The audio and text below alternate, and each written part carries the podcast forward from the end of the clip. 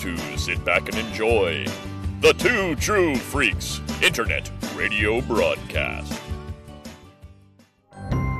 As long as they keep making animated Star Wars, Hope Molnax and Chris Honeywell will be on the case.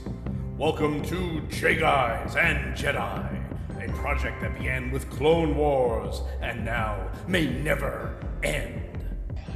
Hi, everyone. Welcome to a brand new episode of Jagus and Jedi, a weekly podcast covering every episode of The Mandalorian.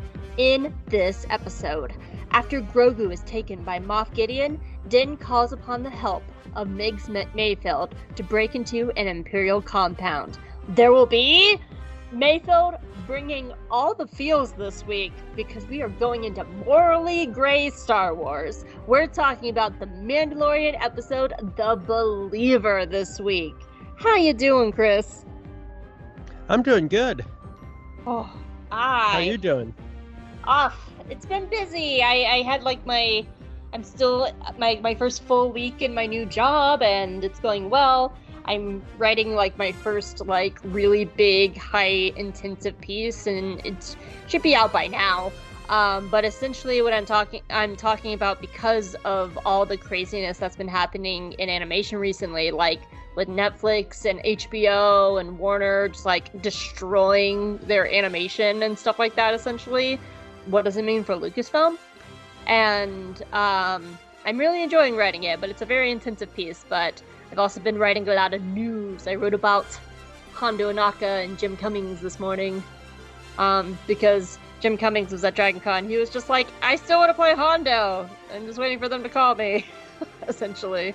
I wrote about that. So, writing a lot of news and and stuff and um, a cool announcement that I'll have after I hear about your week. My week's been good. I had a couple days off from work for for Labor Day um, reasons, which was nice. I got a lot of uh, a lot of podcasting work done at Yay! a nice relaxed pace. It's it's it's a cool night here, and, and uh, it's kind of chilly in my house. I'm wearing my uh, Darth Vader um, little furry one piece, I snug as a bug, basically in my PJs.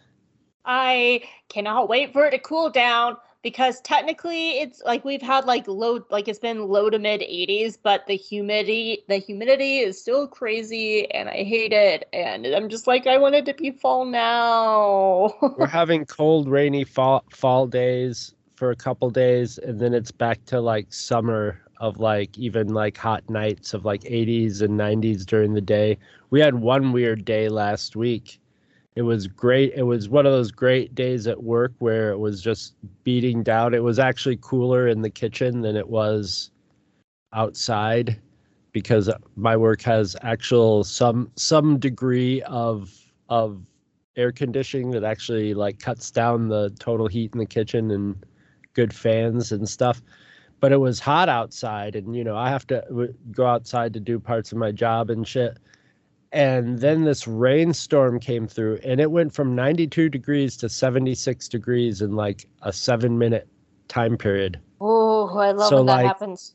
open like the door was open and it was beating down sun we closed the door and then like 10 minutes later opened up the door and the rain had just stopped and like cool air like like you know 20 degrees cooler air just came well almost 20 degrees cooler air came rushing in. We're like what is going on? It's like three in the afternoon. That sounds so nice. it was. It was for that day. But uh, after that it's been either hot or cold.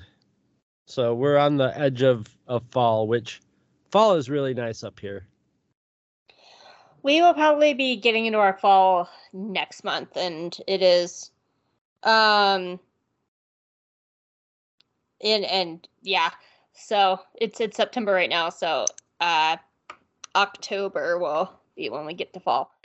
Yes, I am so ready for fall myself. It's my favorite hol. It's my favorite season, and you know they just started the pumpkin spice lattes, and I will. I refuse to get one until it's at least slightly cold. ah well well you know not to be a spoiler but you may be getting some pumpkin sooner than I know. I saw. Sooner our, than later. I saw our candy. Also, I know we're on a like two week lag with the show coming out, but Hope also did have a birthday a couple days ago. I did. Thank you.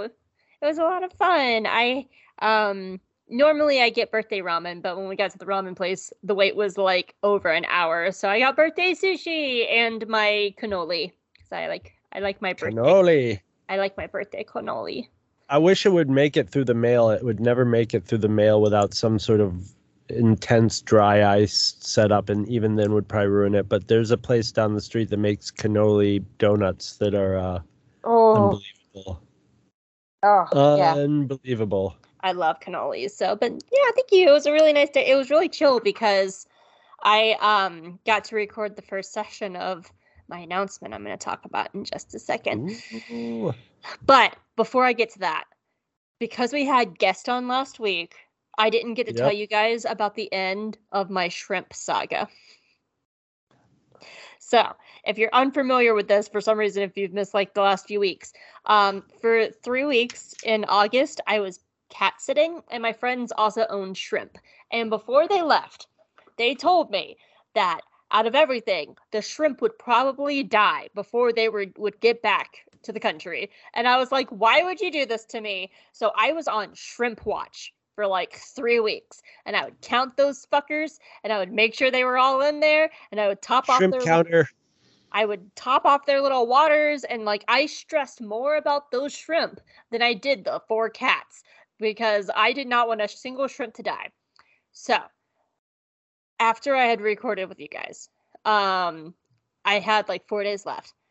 And I was there for 4 days and I was doing all my shrimp duties and on the very last night, I noticed one of the shrimp at the front of the tank was not moving and it was very pale where all the other shrimp were like a big bright pink red color. This one was almost white just sitting like laying there at the front of the tank. And i was like come on man it's the last night really come on man and i'm like tapping at the glass like wake up little dude wake up and it was like pushing midnight and i'd been cleaning all day and i was like all right shrimp i don't want to fish you out and flush you away tonight I will come get you in the morning if you're still there. So I wake up the next morning, right, guys? And I go and I have my coffee and I'm getting ready to fish out a possibly dead shrimp. And I go over and I don't see it anymore. The shrimp is not there anymore. And I was just like, oh, okay. Well, I'm just going to pretend she was sleeping. She was sleeping, and the reason why she was white was because she didn't put on her shrimp makeup today, and he just wanted to go off and do take a shrimp nap, and that's all he did. And uh, to my knowledge, it's still alive because I have not heard anything different from my friends. So I'm taking it as a win that I did not They were- lose a they were like-. Hey, Hope, what, what happened to Admiral Ackbar?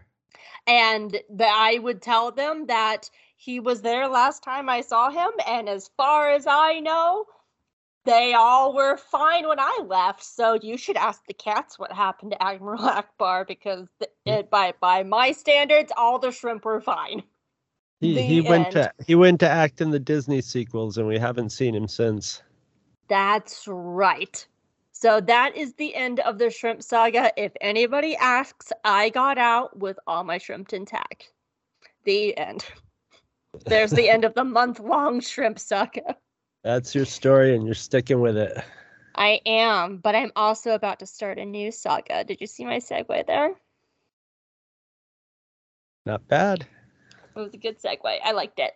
Um, so I've been teasing this for weeks. Um, in our last few episodes, where I'm just like, I have a cool new project coming up, and as of this week, as of two weeks ago, by the time this episode comes out, we have recorded our first episode, and I can officially tell you guys all about it.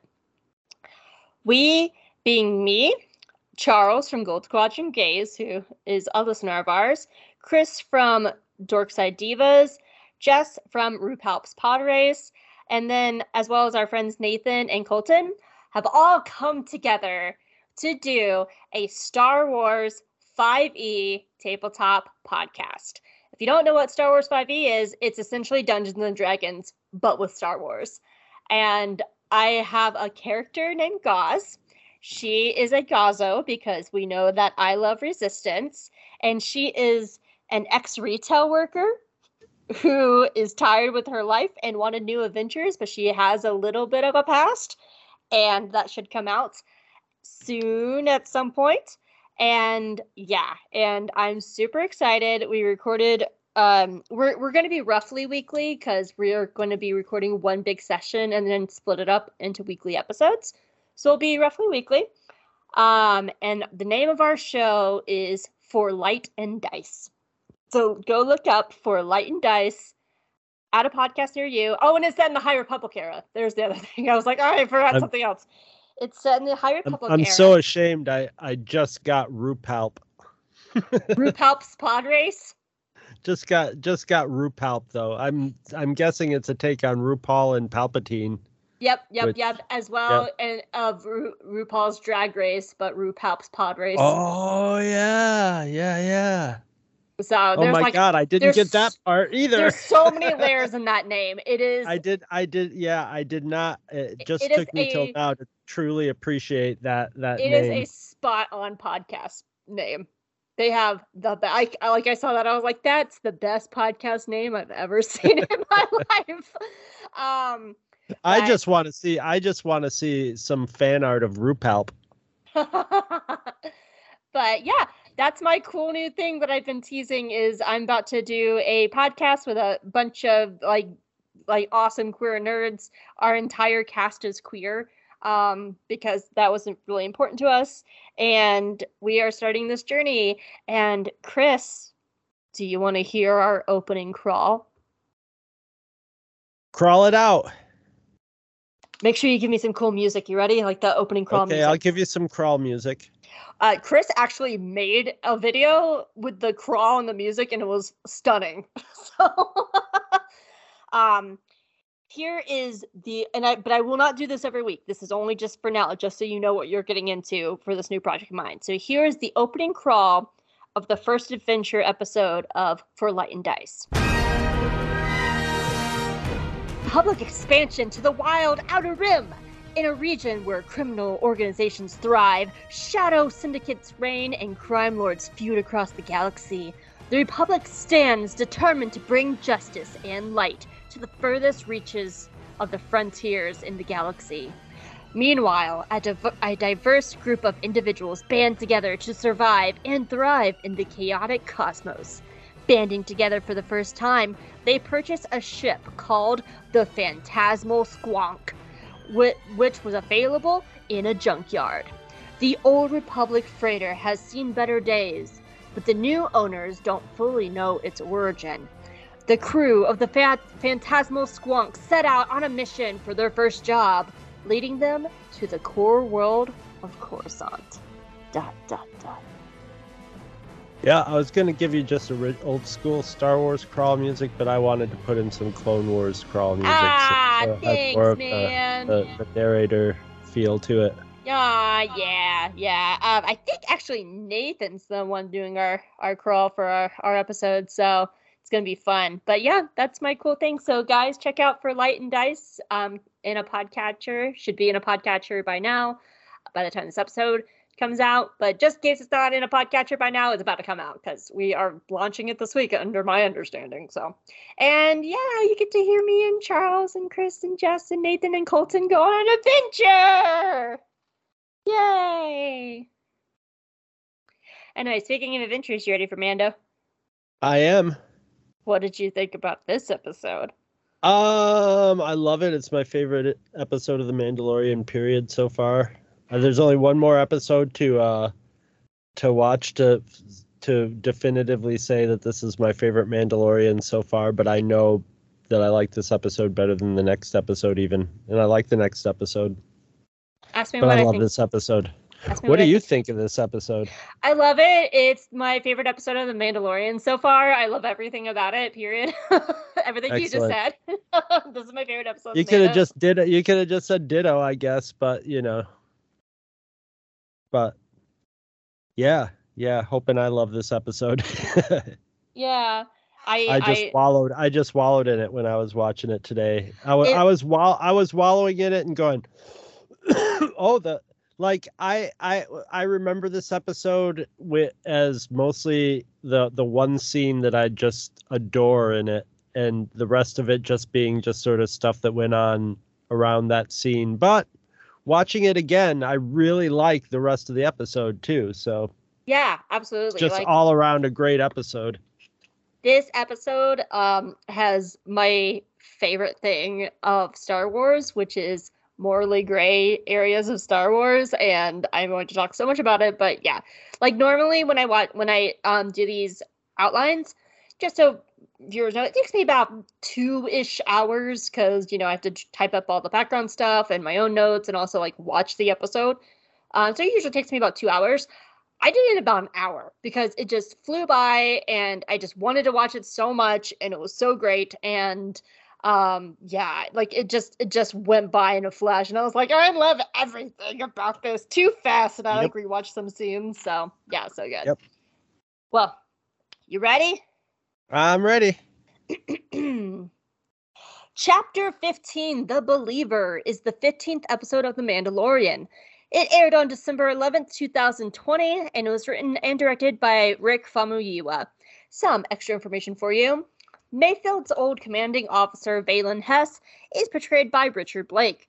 Uh, sorry, Richard Brake. Brake's other works include Hannibal, Batman Begins, and he was the Night King in Game of Thrones. When filming the conversation between Hess, uh, Den, and Mayfield, Famuyiwa, Famuyiwa wanted to present a more quiet scene to contrast the frequent action typically shown in Star Wars, and also present a tense exchange between people with competing agendas who are trying to figure each other out. The director's ultimate goal for the episode was to separate a moral gray was to present a moral gray area in use in uh I'm read to this entire sentence. The director's ultimate goal for the episode was to present a moral gray area in the use and transfer of power. And finally, one of the things that the men discuss is how Mayfield was a victim of Operation Cinder. Cinder has been primarily a major plot point in books, comics, and the video game Battlefront 2, but it hasn't really been talked about much on screen. So I wanted to give a super brief summary of what exactly Operation Cinder is. So, Papa Palpatine was just like, if I die and can't have the galaxy, then no one can have the galaxy. Like, that's the basic summary of this.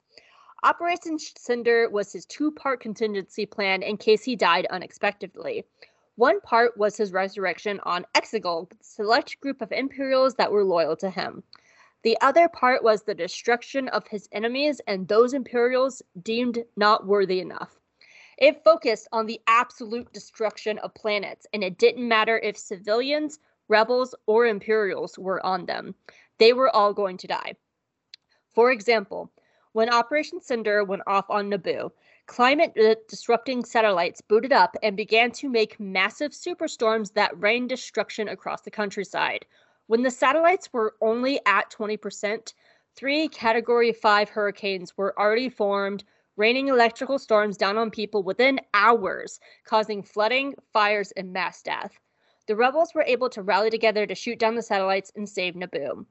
But Cinder was across the entire galaxy, and multiple planets were attacked and decimated, causing millions to die. One planet had its tectonic crust shattered by Operation Cinder. These attacks went on for months after the Battle of Endor, before it became before it came to an end at the Battle of Jakku with an attack from the rebels, as well as Imperial Grand Admiral Rae Sloane, killing Palpatine's handpicked successor Gallius Rax. Sloane undermined Cinder and took command of the Imperial remnants for herself to lead them into the unknown regions for the other part of Palpatine's contingency plan to rebuild and start the First Order. Many Imperials caught up were many Imperial uh, Imperials were caught up in Operation Cinder. After the destruction of Alderaan, already a lot of Imperials defected, but Operation Cinder was the next step too far for those who were left as they realized they were killing their own men. People like Yrica Quell from from the Alphabet Squadron books is an example of someone who left after Cinder. After this mass defection by the Imperials who were either left or killed off, the only Imperials left were the absolute fanatical Imperials we see in the sequel trilogy, The Mandalorian, who became the First Order. That is the briefest of briefest summaries of what Operation Cinder is. It is a lot. There's a lot of details. So if you want to learn more, look it up on Wikipedia. But that is the very basic stripped down what Operation Cinder is. So. Y- Yoda had his own contingency plan for if things went south. Oh, really? What is it, Yoda? Operation Cinderblock. Yoda would use the Force to drop cinder blocks on his enemies. Oh, oh. Simple plan. The Force favors simple plans. That's true. It sounds like Palpatine overthought this because he's still lost. Mm, too much thinky thinky. Some, you- some say too much drinky drinky too. Mm.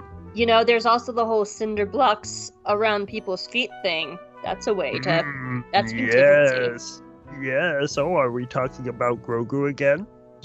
No, uh, actually, that's a very good point because I have a question for you, Yoda. Oh. Uh oh. Yeah, and, and it's a two parter. It's a two part question.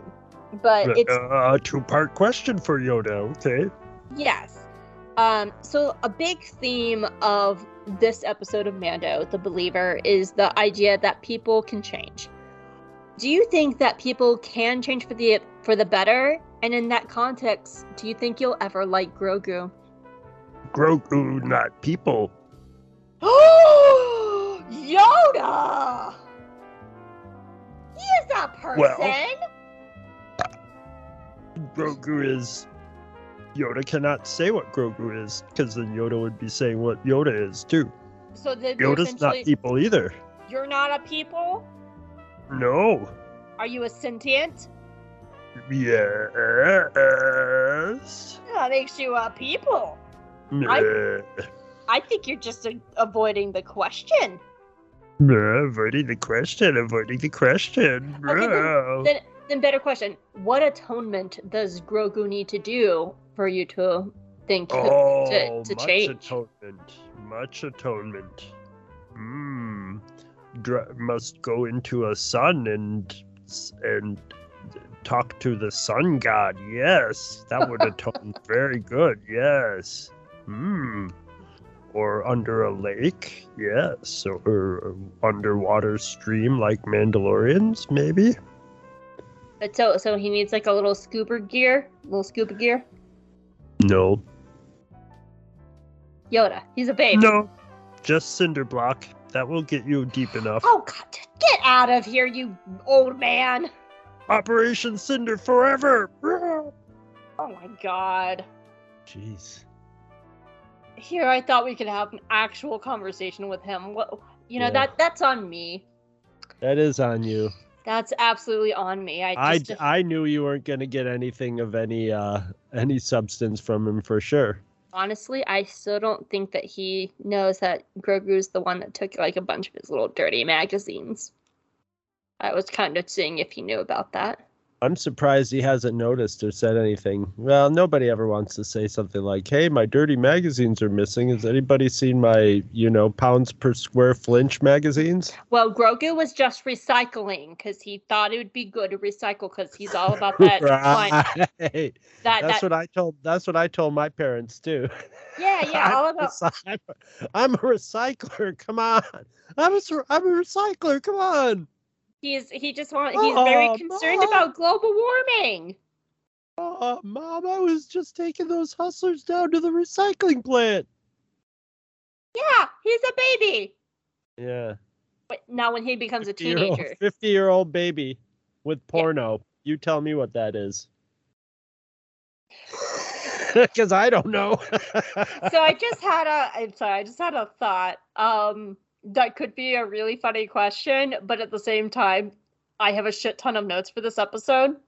So if we can Hmm. do this quickly, the talking about this made me realize I just remembered the first time I ever saw a porno magazine and I wanted to pose what was the first time you ever saw do you remember the first time you ever saw a porno magazine? yes, I do. I, I I actually do very well. I can't. I couldn't tell you what was in it.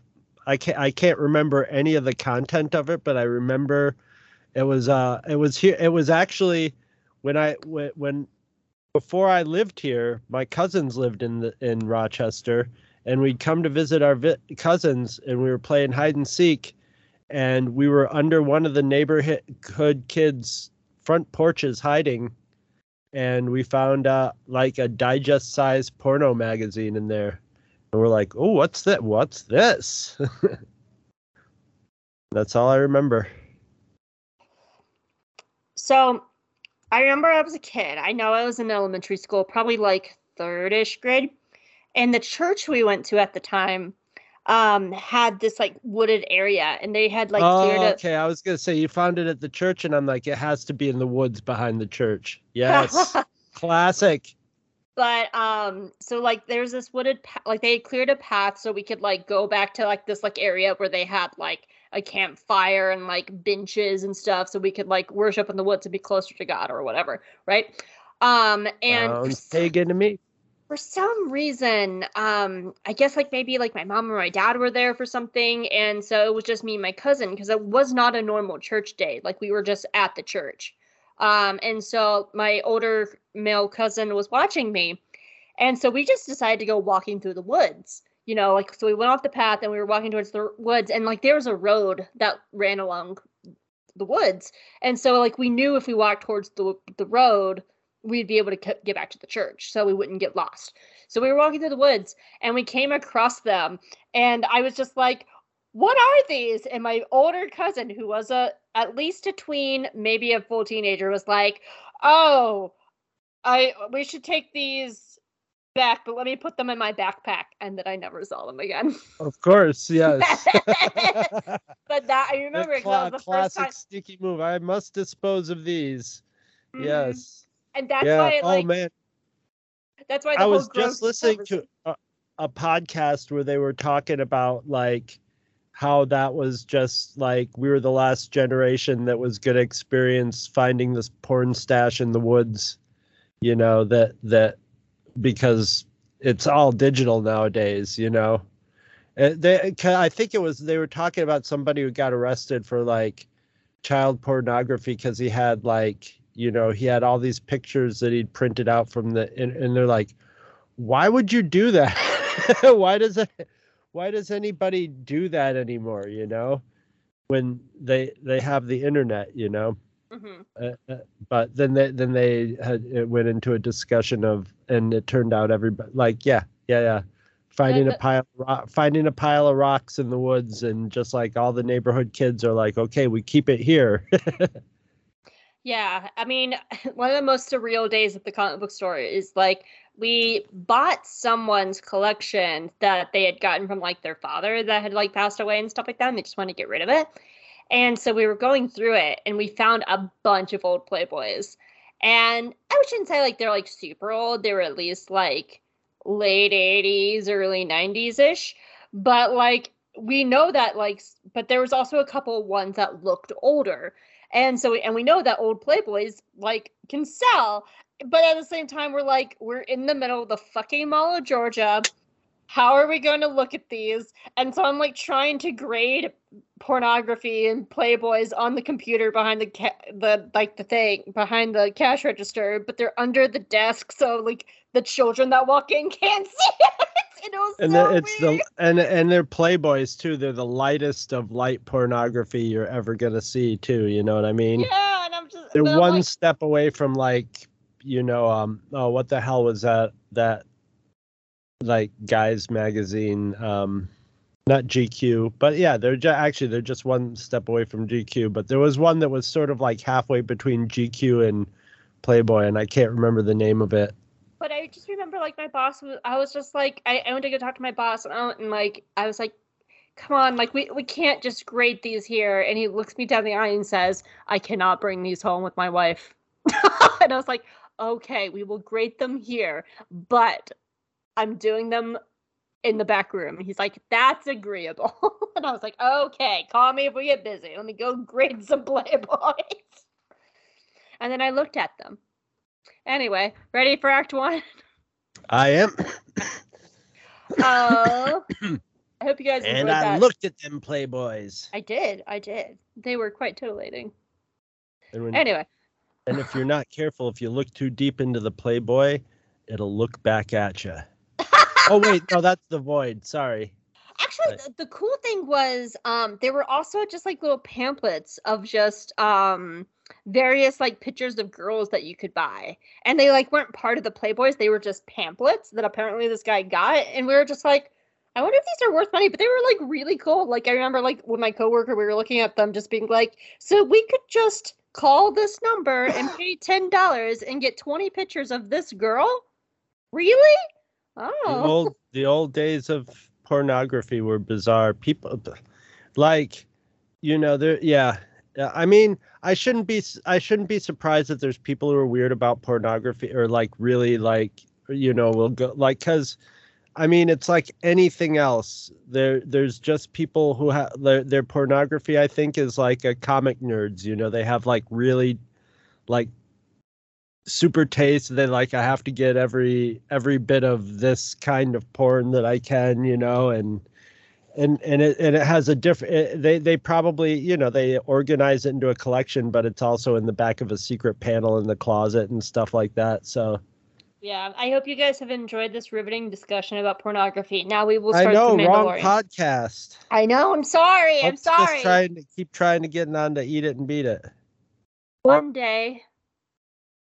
One day. Anyway, Act One. Act one, let's do it. So, quick little recap of last week of why we're here.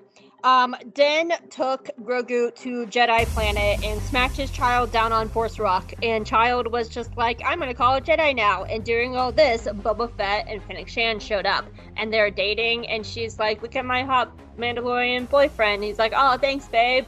I don't. Uh, me being Mandalorian is questionable, but I'm Boba Fett, and this is my girlfriend Fennec Shand. And then they fought a lot, and then the Empire showed up, and Den was like, "My child," because all the Dark Troopers came down and took Grogu, and Den was like, "No, my baby." But because he gave his arm, uh, Boba Fett back his armor from Cobb Vanth, Boba Fett's like, "I owe you a debt now. I will help you get your child back." Also, sorry your ship blew up because the Razor Crest is now gone. And Den's like, so I don't have a home or a child. Okay, well, I guess there's only one person that can fix this situation Migs Mayfeld from that one episode that everyone really hated in season one, but was actually a really good episode in hindsight, and it was really good, and everybody was wrong because I really love that episode.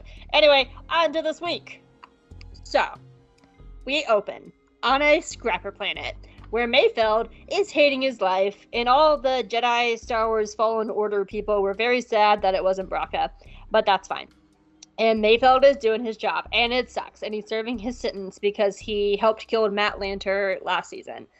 And Cara Dune shows up, and Cara's like, Sup, you're coming with me. And Mayfeld's like, ah, I heard some questionable things about you. Do I really want to come with you? And she's like, Yeah, you do. Let's go. And he's just like, Okay, well, it's better than working here in the scrapper yard. And Mayfeld follows him, uh, follows her all the way up to. I misgendered her. I'm only laughing because she'd be like. "Brr, brr, brr." Anyway, we're not talking about the actress today. Anyway, um, Mayfeld follows Cara out into the woods, and there is the fire spray, and it opens up, and Fennec and Shand, Fennec, Fennec and Shand, Fennec, Shand, and Boba Fett come out, and they're holding hands, and they're looking cute, and Mayfeld's like, "Oh, what a sweet couple with guns." Hi, you know, you look like that other guy, and Den's like, me? And he's like, oh, fuck. Hi, Mando. And he's like, hi, Mayfeld. What's going on?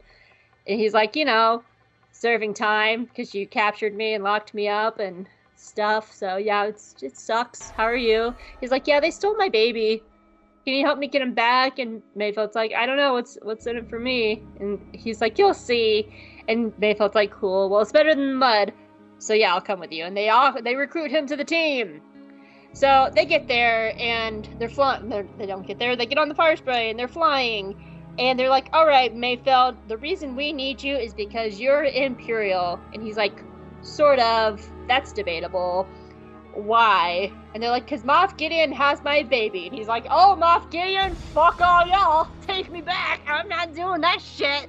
And they're like, but he has my child. And Mayfeld's like, fine, I'll do it for the cash cow because Disney's making me. The best way to find Moff Gideon is get to a secret, super, super secret Imperial mining hub because they have like this like box that you can plug into and look up where his ship is, and it's off on Morak. And they're like, cool. So they start heading off to Morak. And they decide when they get to Morak that sneaking in is the best option because it's apparently really hard to get to and they can't just like land nearby. So they make a plan to steal a transport and then they drive in. But when they get there, they're looking at all the transports, and Mayfeld's like, I'm not going in there alone. Anyone's coming with me that won't be recognized by Imperials. And the best line to me is Boba Fett's just like, I think they'll recognize my face. That's the best, like, subtle, low key Star Wars joke. I love that joke. Thank you very much.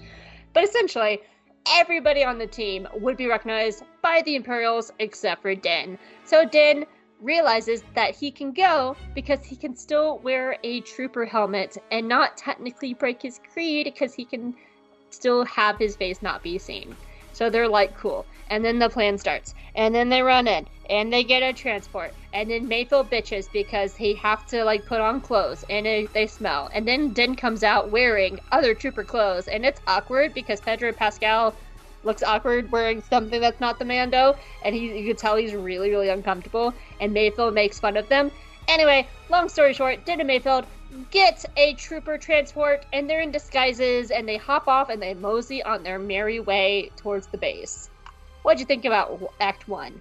This has my least amount of notes because Yeah. it's, it's a very fast ten minutes, though. There's a lot of shit in the ten minutes, but there's also not a lot of shit. It's weird. I I I like it. Um one I like what for one, here's another of how dense I am not getting stuff is when he was like, I think a lot of people would recognize my face. I was thinking just because he was generally Boba Fett, but then I was like, I just realized no, no, duh, he's a clone. So yeah. yeah, that's Because such just a couldn't go walking around with his clone head hanging out there, you know. It's it's uh that- even though even though he's scarred up and stuff enough to but he still looks like yeah so i i didn't get that till just now that's how thick i am that I- that line is actually a really good example about so much of this episode. Every line of dialogue has something, yeah and it is a very every line line of dialogue carries weight there, and it's is doing something, and it's- it's, very good tight writing. the first the the the the, the first two-thirds of this are action so you don't need a lot of dialogue you don't need you know uh, just at the be- very beginning you needed a little bit of like you know oh we'll go get mayfeld blah, blah, blah, blah, but that you know we you know we have to we have to show you know how we got him and stuff like that. But even that was still just a fun scene because just bill burr's just general distrust acting is is fantastic. I love. he's basically Mayfeld- playing bill burr. Yeah well that's the thing is they they did the smart thing. He's not an experienced actor i think he could be i think he could end up being a fan like He's like, the best actor of this episode. Right, right, but that- that's because he's used to playing Bill Burr. He does a pod. I mean, this is the Bill Burr I know from a podcast. He is he is his personality. He has the the I I I I don't know this for a fact, but I highly suspect that he like interjected a few lot. You know, when he's when he's like, ah, the suit stinks. This guy's all sweaty. And he's like, ah, the gloves are still wet. The, Yeah, the gloves being wet is totally a comedy that is like right in bill burr's comedy like mind pocket you know? I can totally hear bill Mur- bill burr doing that scene and saying that and they're like oh we're keeping that you know? Um but that's the smartest thing have him play himself you know? And uh in in Star Wars and it takes on a meta level too because he's always been like I don't get why people like this Star Wars you know I've never been interested in it and now he's in it you know? So but he's also always wanted to do acting so he's like so he's he's done pretty good acting wise he's gotten parts in Breaking Bad and and Star Wars so he's he's starting off he's got a good agent I'll just say that um, what other what other notes? Oh, I I love, love, love. Oh, um, just starting from the beginning, at the at the very beginning it reminded me of the beginning of the Jedi, except just like the the reverse mirror version of it where when they land on the planet even though it was a wrecked planet it's like trees and and stuff and in the distance are these giant creatures doing their thing and this one was all just like junkyard and in the distance were like mechanical creatures that looked a lot like those other creatures just sort of doing the same thing you know they had sort of like their feelers up in the air and Yeah, yeah. I realized I was muted. I, I have that note too because they're so cool. yeah yeah and it, it, to- it totally mirrors the i love like little like you know consistent things going from episode to episode little visual things that are that tie it together and uh i love seeing the ro- rotating cockpit in the slave one just when they're you know when they're taking off and the and it's keep it you know it's like which is which is funny because most spaceships you just have to have a roller coaster ride this one at least has a little gyroscope so you're always you know sort of even you know Mhm. when the ship is flying and that's really neat um, I I can't remember, and someone please answer this in the comments. Um, is, I I is this the first time we've seen the inside of the slave one? in I I ca- uh, that's not in, that's not the cockpit. Episode two say. we we we had that's not the cockpit. Like the actual like like that's not the cockpit because I know in episode two we see like Jango and Boba, but like that rotating place where You Fennec sort of see it in episode two. There's a scene where Jango and Obi Wan are fighting, and then you see um, Boba get in, and he sort of climbs into the cockpit, and it starts rotating. And you see, I think, I Ah. believe you see half of it. The rot like it starts to rotate from a shot on the inside, and then you see them fighting, and in the background, you can see him rotating up into the like you know ready to take off ah cool. position. So they they they've showed it before because that's how I remember seeing it. Because you didn't see it in Empire Strikes Back or Return of the Jedi, or yeah, it was on yeah the ship was only in Empire Strikes Back, but um yeah, so that's where I think. And you know what? No, you know what? You never saw. Yeah, they you never saw it in the movies, but the toys had it in it. So that's also probably why I associated it with that. So episode two is probably a nod to the toys, and this is a, a nod to episode two. Um, but going to another a different nod, boy, they uh did they used their Mad Max Fury Road tricks on this for all the scenes where people are where like all, all through the whole thing where they're driving but in this one the the the especially big trick was when they climbed down onto it Mhm. they climbed on they climbed down onto an if if i don't think i don't think it was moving. I think it was sitting still or moving really slowly. And they just used the motion of the camera and the the way the the the sort of curve that the camera f- followed as they came down and the the motion of their movement to make it feel like they were coming down on a moving thing. Because yeah it's it's a george miller trick and and i saw it and i was like ooh. And then later on when we get into a full fight on top you know they were doing a lot of now they could do a lot of cgi stuff too but there was also a lot of stuff where you can film somebody where you can film somebody on a stationary object and make it look very much like it's moving even when you're getting the background in it and stuff just by the way you move the camera. And uh and and you know or you can be moving very slowly and make it appear that you're moving very quickly by like your depth of field and stuff. So they were doing a lot of that and that was that's really awesome. It, it puts a lot of life into those scenes. And the only other note i had is it's great to when when you hear Boba Fett's voice over the radio, it's just a total Clone Wars flashback to me of hearing clone voices over the over the radio, you know. Even though it's, you know, it is the original actor of the clones, but it's still it still sounds like um um D. Bradley? Baker? D. Bradley Baker, you know, coming through the radio. It's just it's just great to hear a clone being like, "All right, well, we're in position," you know, coming through a radio. I Yeah. Yeah, but that's all. That's all I have for part one.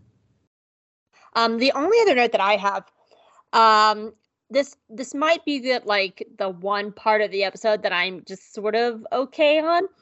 Um, but I like and dislike it at the exact same time. Um, and that is the editing of the first act. Um, it's a lot of really fast setups. So a lot of the cuts are just like boom, boom, boom, boom. Like we're here, we're on the ship, we're on the planet, we're doing this. And it's super quick, which is a little bit jarring compared to Act Two and Three, which has a lot of longer shots and like you're living in these scenes and they're having conversations. So Act One compared to the other two acts is a little bit jarring, but I also don't mind it as much because they get all the setup out of the way really fast to really let you settle in the good stuff in Act Two and Three.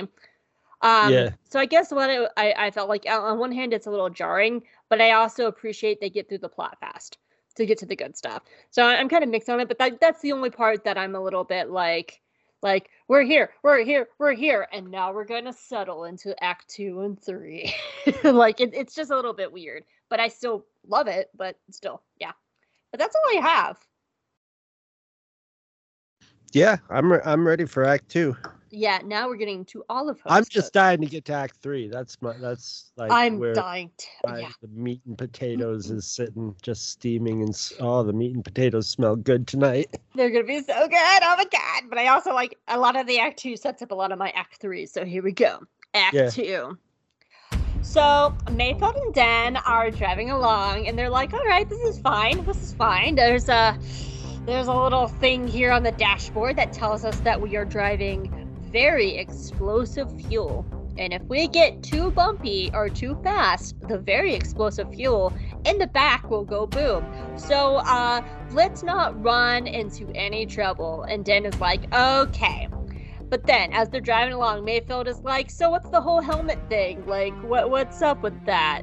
You know, you just can't take it off ever? Like how do you brush your teeth? And like Den's like, I'm not answering this question.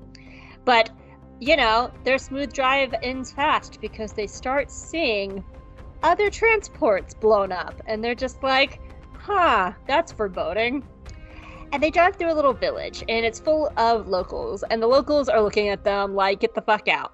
And it's pretty run down, and Mayfeld's like, Do you see all these people? Yeah, some New Republic, am I right? And Den's like, I have no feelings about the New Republic. And Mayfeld's like, See, it doesn't matter if it's New Republic or if it's the Empire. Nobody is here to help them because all they see is us as invaders, regardless of what government it is. We are invading their planet. And Mayfeld looks at Mando and he's like, It's kind of like you, Mandalorians. Am I right? And Den's like, Okay, I'm interested. What do you mean by that? And Mayfeld's like, You know, because the Mandos are telling you that you have to live a certain way and wear a helmet a certain way, and you don't have a choice. Because look at your code, dude. You know, you whip out that code all the time, but what happens if the situation changes? There's always a line, and when you have to cross that line, what are you going to do about your code then? Are you going to actually have your freedom, or are you going to stay within the little order of your code? And Den's like, huh. I don't like this conversation anymore. Uh, let's see what's on the radio. And they turn on the radio, and the comm is just like the the two transports in front of them, and the transports are just like, uh, guys, Imperial people, we're being attacked, and ah, and they're like, oh, that's not good. And then the transport explodes. Not not their transport, I should clarify. The transport in front of them, like way down the street, explodes, and they're all like, oh fuck. And then another transport explodes, and they're all like, ah, fuck! And it's all really bad. And Mayfeld's like, maybe the pirates are not wanting, or maybe the pirates got all their pirating out of them, and they're not gonna come for us. And Den's like, yeah, I don't think that's, we're that lucky because there they are, and out of nowhere comes some pirates, and they're all like, we're here to get you and blow up your transport. And Mayfeld's like, ah, do something! and then crawls out up on top of the, the transport and he's like, I'm gonna fight them. And I just have to note, Dan Djarin, our lovely himbo, does a very himbo thing where he shoots two pirates and then his gun runs out of blaster uh, out of blaster bolts. And so with he throws his empty blaster at one of the guys because of course he does. That has never worked in any show ever throwing your gun at a person. And Dan, I love you so much. and everything's tense because it's all like pew pew pew and and they're fighting and Din's like, oh wait, I'm out of pew pew. They threw my gun. Never mind, no more pew pew pews. But Din's fighting the guys, and then like Mayfeld's driving and having a really good time running over people actually. Um, but it's really tense because their very explosive fuel in the back is going to like explode if they go too fast. And one by one, Din takes out the pirates, but more are coming. So he fights off the next wave, and it's getting like really tense and stuff some more.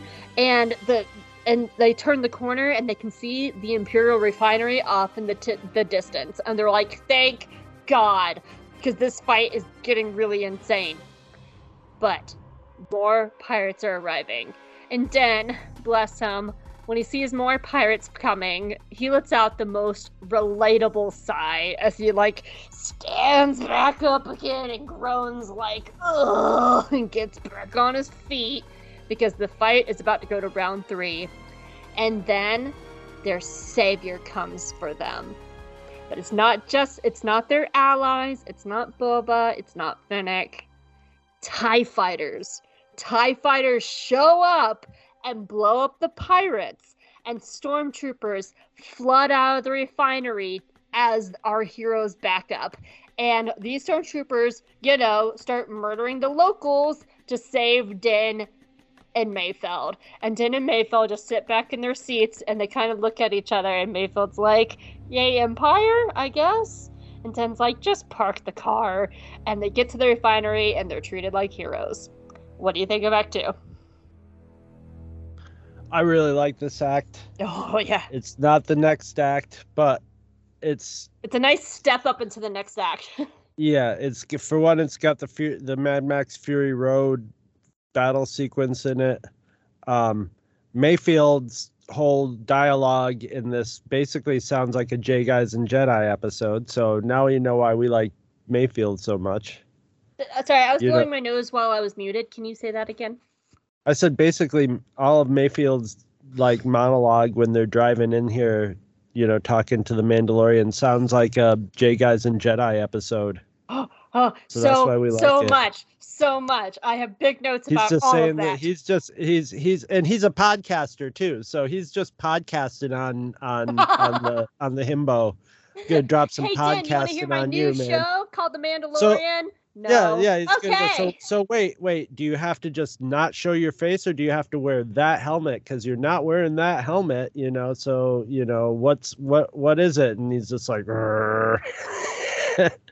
so he's he's yeah, he's totally podcasted him, and um, and oh boy, like the the whole there the you know this is this is i'm gonna you know i i have short notes for this because i know that you're gonna just like hope is gonna like Do my hope go to the di- go to the diving board and very dramatically you know just dive into the big gray area swimming pool when we get here. But this is like this is probably the best gray area star wars ever Mhm. like cinematically because you have first you have Mayfeld's you know conversation with the Mandalorian which is just another step in his de-radicalization. And um but you know it's just it's just a conversation. But using you know the art of of cinema they make the viewer experience Mayfeld's words and not just like hear them and see them. 'Cause- And they do that with the Tie Fighters. You know, I, I m- you know, a, a, a, a viewer who's paying attention is going like, you know, hey, these guys attacking them, they're really like, you know, these guys would be the guys whose side we would be on in Those Star are the Wars. locals. Those are the guys that we would be helping out in our Star Wars episode, you know, the the the the scrappy locals. And and now we're and now we're not rooting for him because we're with the protagonist, you know. And he's got but he's got a worthy thing cuz he's after baby Yoda and like, you know, uh, all right, you know, and uh but like but when the tie fighters come ah and um there's just uh you know rousing music that the musical that, score. That's my note. the musical and, score. and there's this rousing it's rousing good guy music and it's at the same time that you're feeling that though you're when you see those tie fighters you're just like ah yes thank god tie fighters that'll take care of that problem and then you and- go, oh wait. and, but TIE you notice fighters. the tie fighters the first few shots almost hit the transport so it was typical tie fighter where they almost blew up their the people they were trying to protect.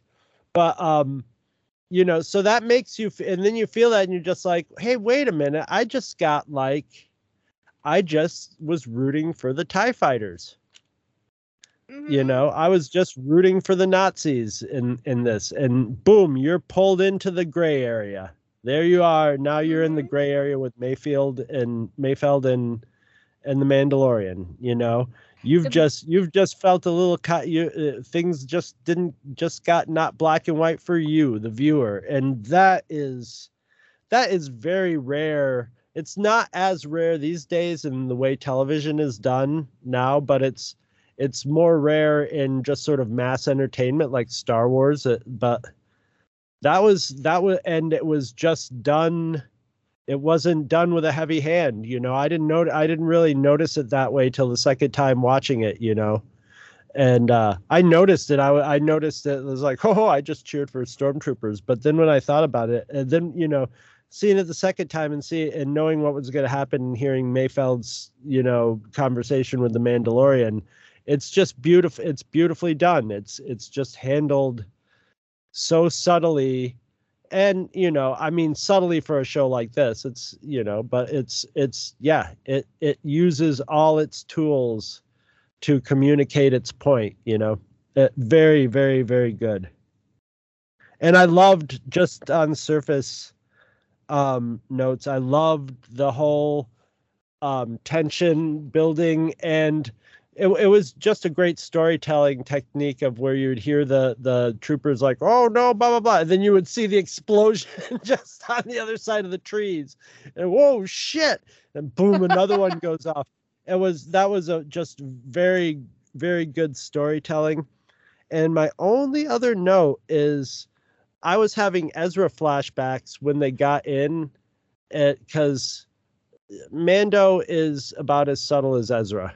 He's he's got the body language of Ezra trying to be. He's about as successful at being sneaky as Ezra was being sneaky. It's just like every move and everything he said and did was just totally suspicious, and it was cracking me up. And then I was like, of course it is because he's not used to sneaking and using his brain. He's used to just having Beskar on and going like, Rah! blah blah blah blah blah, you know and uh yeah that was great but like yeah i'd had ezra flashbacks with that that's all i got Go, dive in hope Woo! the musical score. it's so good. Um, because I love that it's like so triumphant and everything. Ah, that the music in that moment. I I've watched that scene like three times because that that scene is like why I love stuff like the Thrawn novel in Lost Stars because you're rooting for characters like Thrawn and Eli Vanto to win, and then you stop and you go, "Oh, I'm Wait. rooting for the bad guys." Or, or someone like Ciena Ciena Ree, because Ciena Ree in Lost Stars, she is a victim of the system, and you're like, baby girl, you they used propaganda on you. You're smarter than this. Come on, baby girl, get out of there. Follow Thane and like you know and, and and that's the kind of star wars i love is this like morally gray area i'm gonna get my two shallow notes out of the way first before i get into this my shallowest of notes is it cracks me up every time when den is fighting the pirates mayfeld just screams you should have left me in prison like i love that it makes me laugh every time um, and the other is the small detail, and you kind of sort of mentioned this with Den just running into things. I like the detail when he first starts fighting the pirates. One of the pirates goes to like like the very first pirate goes to slam down his like little um like staff on him, and Den throws up his arm like he normally would, and that plastic stormtrooper armor shatters because Yeah, he's no. so that's such a nice detail. Yeah, and that's such a he nice must have a bruised arm And, uh, Yeah. oh, one other thing I forgot to say in my notes was that scene, like when they drive through the village, every the whole village all and everybody's looking at them like, I hate you, Imperials. They're all humans. And then when they're attacked, it's all it's all the um I'm guessing the natives of the planet or whatever, but I noticed that was kind of a Disney thing to do. They used the humans when they needed Mhm. sympathy. And if they had had humans on those skiffs attacking, it probably would have been a little too. Re- it would have been. It would have made the whole like gray area thing of it get even more hinkier. And they didn't want to get. They didn't want to get that gray. You know what I mean? Yeah. where you saw Din shooting a but you know you know where you were getting the audience all worked up about shooting a bunch of humans. You know, I thought that was just a very Disney thing. You know, they went that far, but they weren't going to humanize. You know, do. But I mean, it sort of works in what they're trying to do emotionally with it.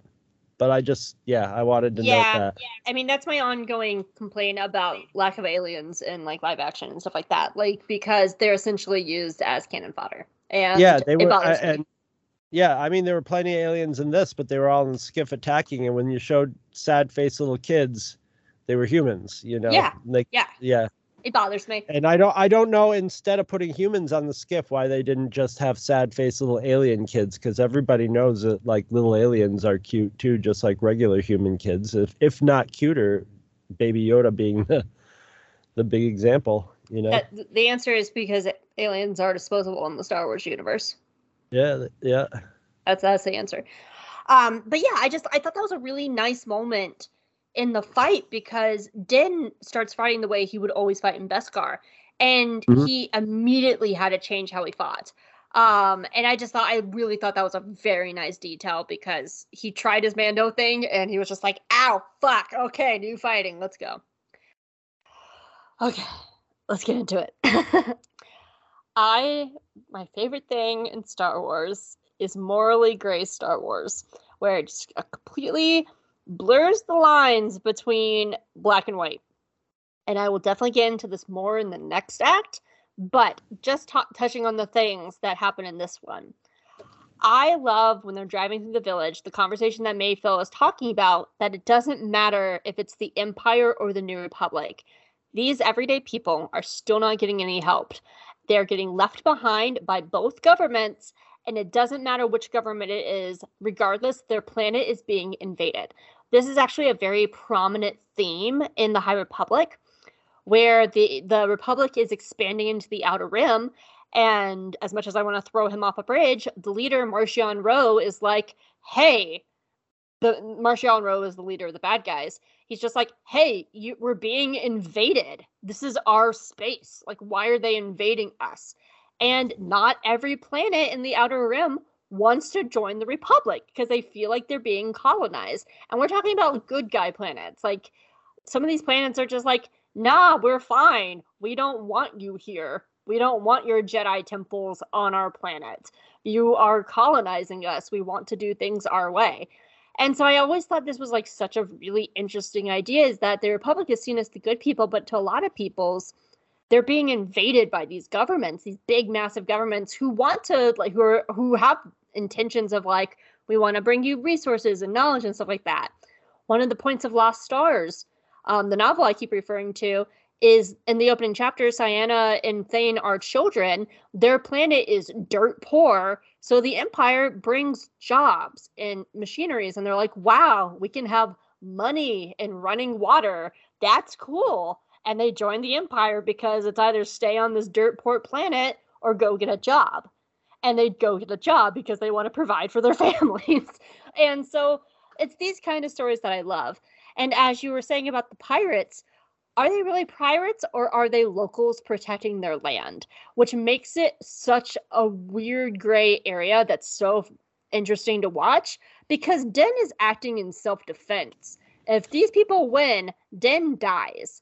But all these people see is Din wearing Imperial armor. It's not like Din can just be like, I'm undercover to save my child. Please stop fighting me. And, and the locals go, okay, that's not Well, going to happen I'll- all they I'll- see is a symbol of what Din is wearing, and they go, "He's the bad guy. He's invading us." And Yeah. Din's going, "Oh shit! I'm fighting these people because they're trying to kill me, but they're the people that are the good guys. Yep, yep. And and saying that they're pirates just doesn't fly because pirates steal stuff. They don't blow stuff. They don't they would be after that shipment, not wanting to plant a thermal detonator on it. So they're Exactly. obviously like, re, you know, re, rebelling against it. You know, they obviously, you know, I'm sure probably the mining process of it is very destructive to their planet, et cetera, et cetera. So, you know, pirate pirates wouldn't be blowing up blowing up the the trucks. They'd be stealing the cargo or stealing the trucks or you know or whatever. They'd be plundering. They'd be doing what pirates do. Something to make money.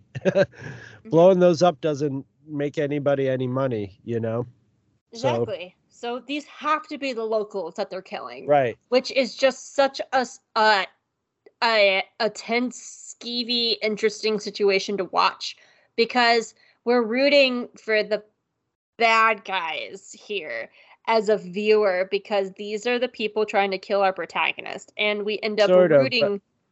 But, like, sort of the sort of the bad well that's the thing is is is we're rooting for people it puts us totally in the gray for rooting for them because they're they're they're they're disguised as a bad guy so they're stuck in a situation where they have to defend themselves but they're on a good cause you know they're they're doing it for a good cause they are. so But they So also it's- just led to a group of people being absolutely massacred.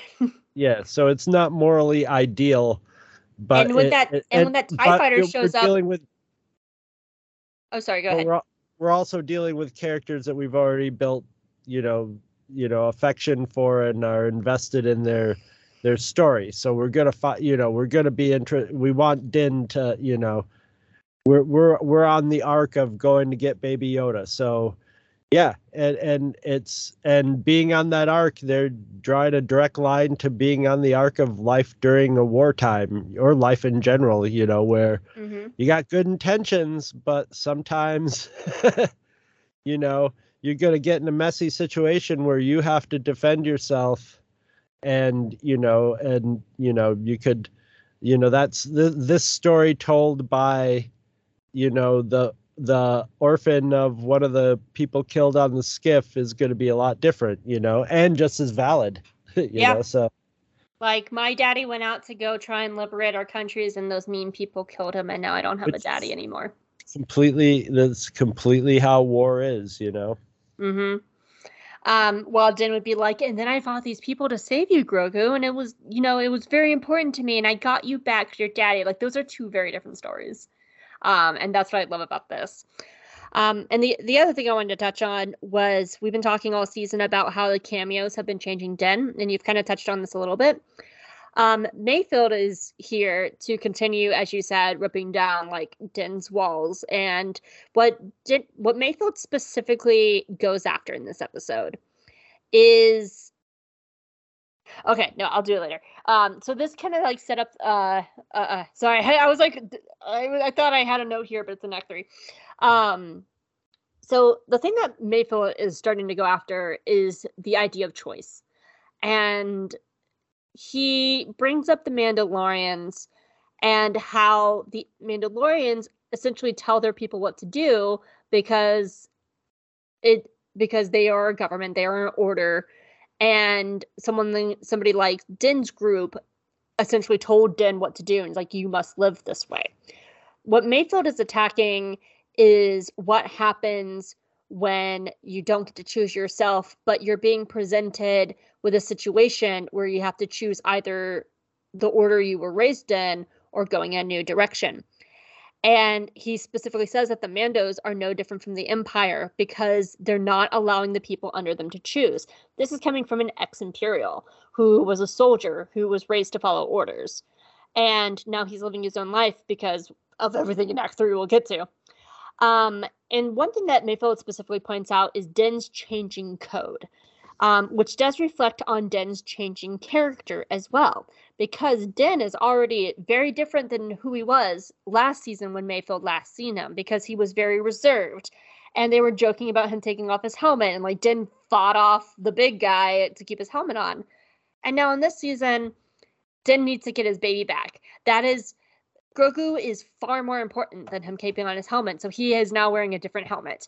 And all the situations of the past two seasons have forced Din to change within his code, and in turn has led him to moments like this, which we'll get into Act Three, where I will continue this note. But this whole like choice, this discussion that Mayfeld is having about choice, is the title of the episode, which I will get to in Act Three.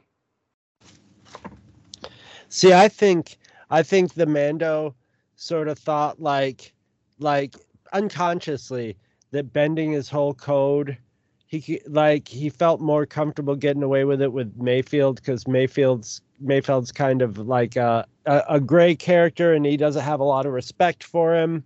Enough respect to know that he could use him but he doesn't have a lot of a respect for him at the so he's like okay uh, you know it's almost like slumming it you know? He's like ah you know, this guy saw me in a stormtrooper outfit, but you know, who's he? You know, and I think Mayfeld, Mayfeld kind of uh, messes him up when they're in the transport by being like, oh, you know, knowing about his code and knowing about the history of the Mandalorians, and like getting inside of his head when May, you know, he thinks Mayfeld's just like a simple thug sort of guy, you know, and uh, yeah, I think that really kind of rattles him, you know. But I think he had that just sort of thing like, ah, I'm kind of in a bad situation, and this guy ain't gonna, you know, he's not even gonna know what's, you know, you know, it's not gonna really, he's not even gonna, it's not even gonna come onto his radar that I'm not wearing my helmet or anything like that, you know. Mm-hmm. Which is no, no justification within his, you know, extremist religion to not take his helmet off, but like it's it's just beautiful because that's totally what Mayfeld was saying. You know, everybody bends their, you know, their moral code when things, you know, get desperate. You know, mm-hmm. or everybody's capable of of doing it. You know, all that stuff can go out the window. You know. Mm-hmm. But that's all I have for Act Two because those are the two notes that lead into all of my Act Three notes, which are a act page three. long. A page Let's long. Do act three. Woo! I'm ready. Woo! Oh, all right. Wrapping up the puppies. Act three. So Mayfeld and Din park their truck, right? And they get out, and all the Imperials are just like, Woo, you did it! Good job! You killed those pirates! And they're like, Yeah, pirates. Okay, everyone's looking at us. What do I do, Mayfeld? And Mayfeld's like, Just be a cool dude. We gotta go find the mess hall. Let's go this way. And they kind of like walk through the people who are like, Yay, we did it! We're Nazis, I guess. Um, and so they get to the officers' mess hall, and Mayfeld's like, "There's the terminal," and he starts to go inside, and then he freezes and immediately like backs out of the room. and Din's like, "What? What's going on? Like, why are you backing out, dude?" And he's like, "Dude, I can't go in there." Din's like, "Why? Why not?" He's like, "You know how there's 10 quadrillion people in the Star Wars galaxy, and Hope knows this number because she had to look it up for her fanfic?" And Din's like, yeah. He's like, well, what are the chances out of the 10 quadrillion people in the galaxy that my old commanding officer is right there eating a Lunchable? And Din's like, what the fuck? What are the chances of that? And Mayfeld's like, I know, right?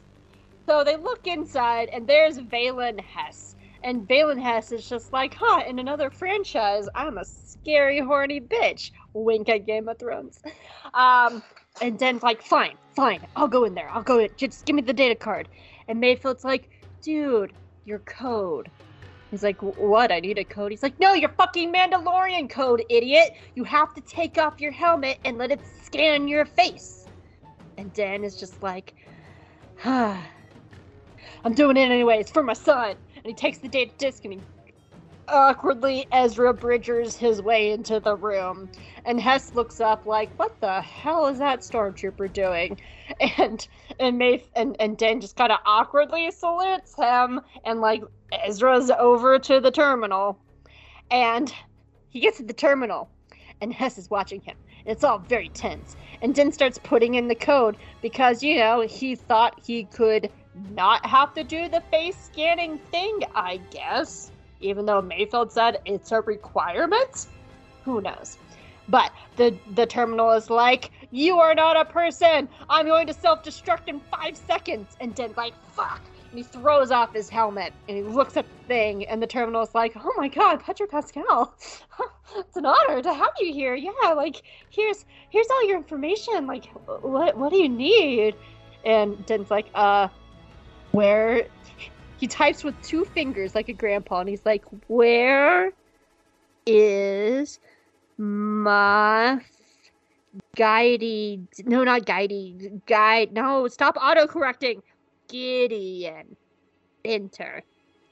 Terminal's like, all right, here's all the information you need to know. Come back anytime, Pedro Pascal. Okay. And Din's like, cool. And he turns, and there's Hess. And he's just like, hi there. What's what you doing there, trooper? And Din's like, ah, stuff. He's like, oh, what kind of stuff? He's like, important imperial stuff. And Mayfeld flies in there very quickly and he's just like, Oh, hello! This is my superior officer. He, he's kind of deaf, so that way he doesn't speak, right? And Din just kind of nods, like, Yes, I don't speak anymore. And he's like, Yeah, we're just gonna get on out of here. And Hess is like, I didn't dismiss you both. Aren't you two the only ones who showed up with fuel today? That was some really fancy driving. I'm gonna give you a drink. And Mayfeld and Din are like, okay, I guess we're drinking now. Let's go to the table. And they all sit at the table. I lost my spot where I am. Bye. There I am. Um, and Hess is like, here's a toast. Not to us, not to the glory of the Empire, but something cool. And Mayfeld's looking at him and he's just like, what about Operation Cinder? You know, that that thing that I was I was in the middle of, you know, and and you ordered to kill all your own troops, and I watched them all die. Five five to ten thousand thousand people's men die before me, all my friends and my brothers, and I had to think about their families. And and you're up on your fancy little starship, and you thought you you thought that was okay. And Hess was like, yeah, they're heroes of the Empire. And Mayfeld's like, no, they're all dead you know, do you, do you think do you think they're dead like their families are happy about that? You know, you, you think it's a greater good or something? Because what about all the locals, huh? What, what about the locals on the planet who were fighting us? They were fighting the Empire, like like the locals outside. Like they were fighting us because we were colonizing them, and they died defending their home, and we all died too. And for what? For what? The greater good? And Hess is like, do we know each other? And Mayfeld's like, no, we don't. And Hess is like, oh, okay, well, we're doing it because this whole refinery around us is going to sow havoc into the galaxy because the New Republic sucks. And if we sow enough chaos, they're going to make the New Republic look weak, and people are going to have no choice but to come to the Empire once again. The Empire is going to rise up and take over once again. And about this time, Mayfeld is starting to have some like serious PTSD. And he kind of smiles. He's like, nah, you're not doing that again. And he shoots Hess. And Hess falls over dead. And Mayfeld's like, oh, that felt good. And there's a very short, like, holy shit moment between Din and Mayfeld before they like look around and everyone in the room is staring at them and they're just like, oh, fuck. And so they pew pew pew and pew pew pews break out across the room very quickly, and everyone in the room is suddenly dead except for Jenna Mayfeld, and they're like, oh, oh, we did it, we did it. We're like the worst people at this. And and actually, in a super touching moment, Mayfeld picks up Din's helmet and hands it back to him and says, "I never saw your face."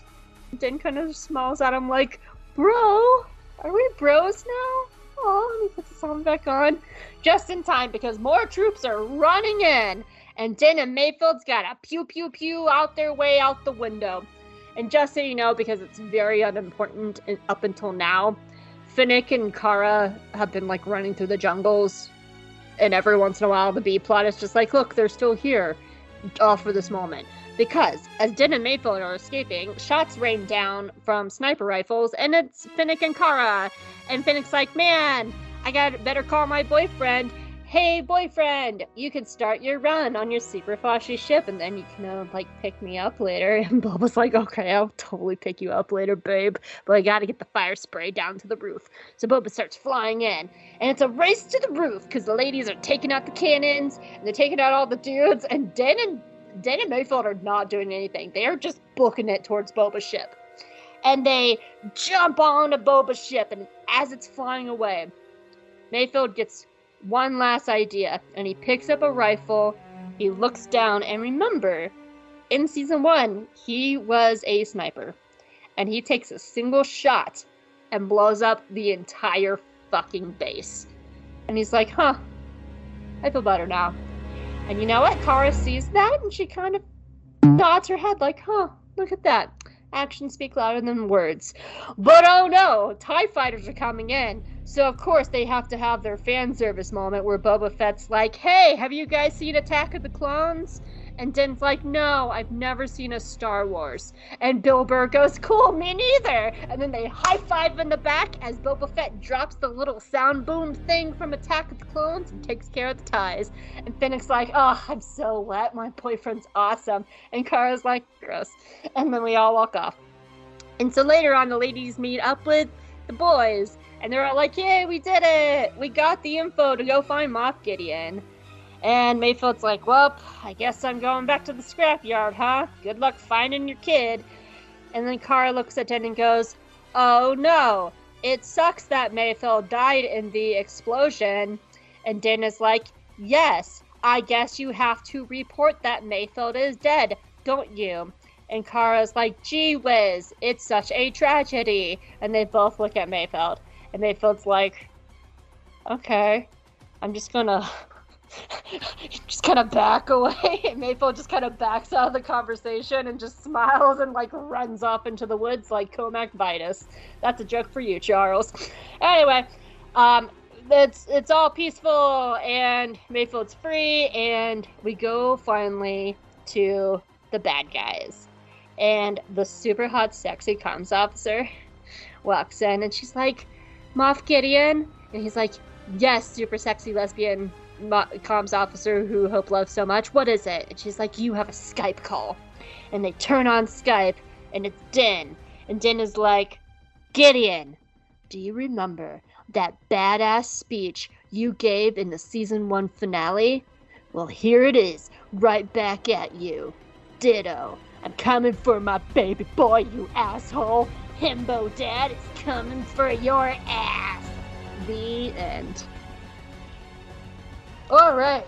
I love that he threw that back in his face. Oh, it's and such a good it's even more threatening because it's not at Oh well, actually no, it wasn't the season finale. Was it the se- Yeah, no, it was the episode before the. It was. the la- It's, it's a, whatever. It's a two-part. yeah, yeah. So I, it just defeated what I was gonna say, which but this this is the penultimate one too. So it reached the. It sort of mirrored that same penultimate point. But it also has a different feeling because when Gideon says it, he calls Grogu an it, and Din is very specifically like, he means more to me than you will ever Right, know. yes. And then so like there's a lot more emotion. So it's such a good little bookend moment of just like Gro- of, of like Gideon seeing Grogu as a means to an end and as an object, and Din's like, that's my fucking son. Yeah. All right, you go first. 'Cause Okay. I'm gonna be here for a while. Shallow shallow notes. Uh, first Imperial with a southern drawl, and I love it. Um, um, I love how he passes off Din's himbo-ness as deafness Ah! because because when he takes his helmet off, like Pedro Pascal is like uh, is considered like sort of like you know I think like the new Antonio Banderas, maybe not as like action buff as as Antonio Banderas, but just sort of like you know handsome Latin guy who's a like sort of leading man type of actor. But in in the Mandalorian, whenever he takes his helmet off, he, they they let him keep his helmet head, and he just looks like a doof. He looks like your doofy frat brother who's just like a great guy, but he's just about as bright as like a you know like a friendly Irish setter, and and Din doesn't even have to like I was thinking is Din playing up the deafness? No, he's too stupid to to to play up the deafness, but but There is um, one moment when, like, after like Mayfeld's like, yeah, like you have to speak louder to him because he got depressurized, and Din just kind of like looks at Hess and like raises his eyebrows, like, yeah.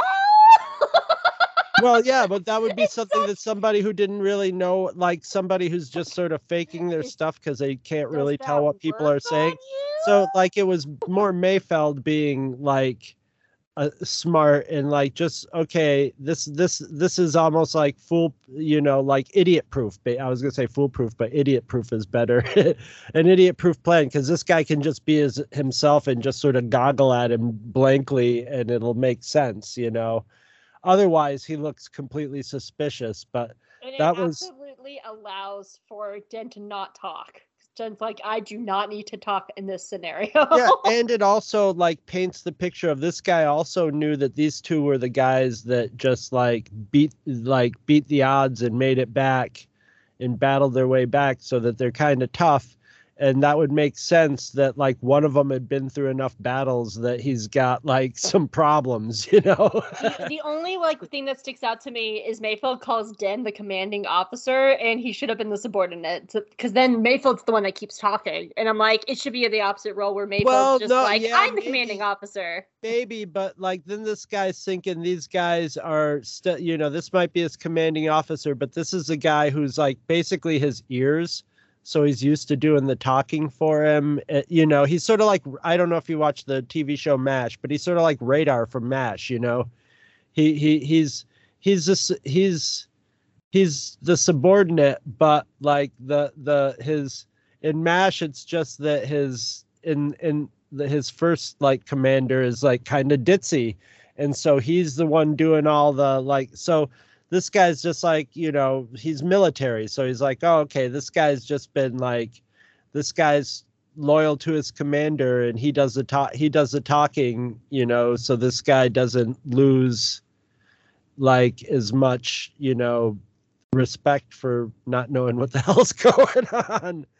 I just it, it, it this that this that whole segment and uh uh, uh, oh, oh, my only other short note is I like at the end where they're like, "Too bad Mayfeld didn't make it." There's like ten, like until he's until they start smiling, he's think he's still 50-50 Like, okay, here's where they kill me. I know, right? That's And- why I love how he doesn't even really have an act a reaction. Like he he kind of stutters and then he just walks away. because he's thinking he's thinking here's where i die you know here's where i either go back to prison oh no i'm not going back to prison i'm not even gonna live and you know and he could think that because he was part you know part of the death of a of a new republic officer so you know, I just love that. See, I love that acting because he's just like, so I'm not going back. I'm just gonna walk. because i will he's like so i'm free to go because i will Okay, bye. And Yeah. just awkwardly, just like wide eyes, just turn and just like head down, just like, okay, bye. I love that's my favorite exit. I'm just like, oh, okay, bye. So so i'm i'm not going to go too deep into it because i know we'll i'll, I'll be able to like sort of you can dip see in. my full Yeah, page of notes. I'll I'll, di- I'll dip in on yours because I know you're going to talk about. We're, we'll we'll cover all this in, when you're talking about it. But the the the scene in this, the the the big, you know, little cafeteria scene with Mayfeld and and the Imperial, who's got a total Nazi name. Like Hess is like a total. You know, like Rudolf Hess was a no, one of the notor. I think Rudolf Hess was one of the you know ones who ended up you know going to trial afterwards. But um you got this this guy who's a combination of the bad sheriff, a Nazi, and he's an you know an imperial, all mixed into one, and it's it's pro- it is not probably it is the most intense and best acted dialogue in Star Wars ever. yeah. I'm just gonna say that right now. It wr- writing wise and acting wise, there's some beautiful little acting moments and scenes. You know, like Alec Guinness really like iconically, but like for a scene that's building tension and is is focused on the acting and the situation and tension building there's nothing like the, the only thing that's like this in recent history is like tarantino movies tarantino's scene would have been twice as long eh, or three times as long and halfway through the Imperial would have figured out that this guy hates him and might kill him, and they both both would have played more of a game about it.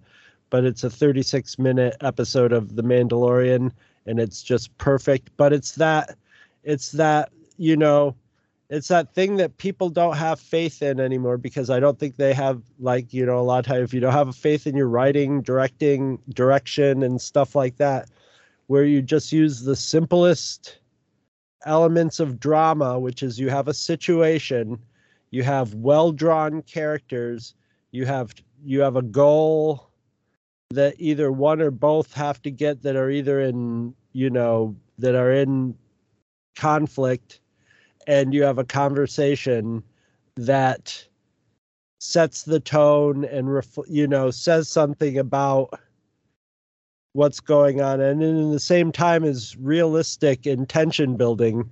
And this is you know this is the cinematic quality of that. It's you know this is like ro- scenes with robert de niro and samuel jackson from tarantino movies and and um you know like um coppola movies and stuff like that where everything converges to the, the this conversation. Everything thematically that we've seen in this episode and a lot of stuff that we've seen in the series and in other series in just general Star Wars come into this scene and the you know the tension in it and the the the acting by Bill Burr especially. I mean the the guy who plays Hess is a, a, a you know veteran at playing these parts and just you know Yeah.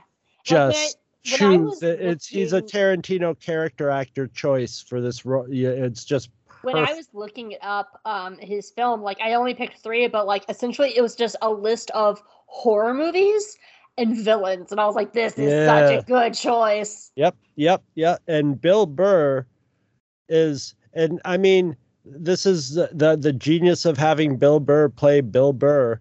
Is Bill Burr is a Boston, you know, angry guy from Boston. He's hostile and he's a loudmouth.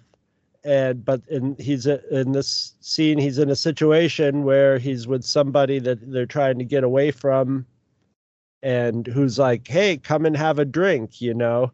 And uh, it's very it's very the beginning of uh, Inglourious Basterds by Qu- Quentin Tarantino, and you know have you know and and uh, but the the way Bill Burr portrays the conversation, and you can see the hostility and the just rage building, but it's subtle because he's he's And the tears, the tears that slowly well him, like I, when you think about how often they have to take have takes in a scene, like how many times did he had to make his eyes start watering? who knows maybe he did it on the first take, but that's very rare, you know. Yeah. yeah.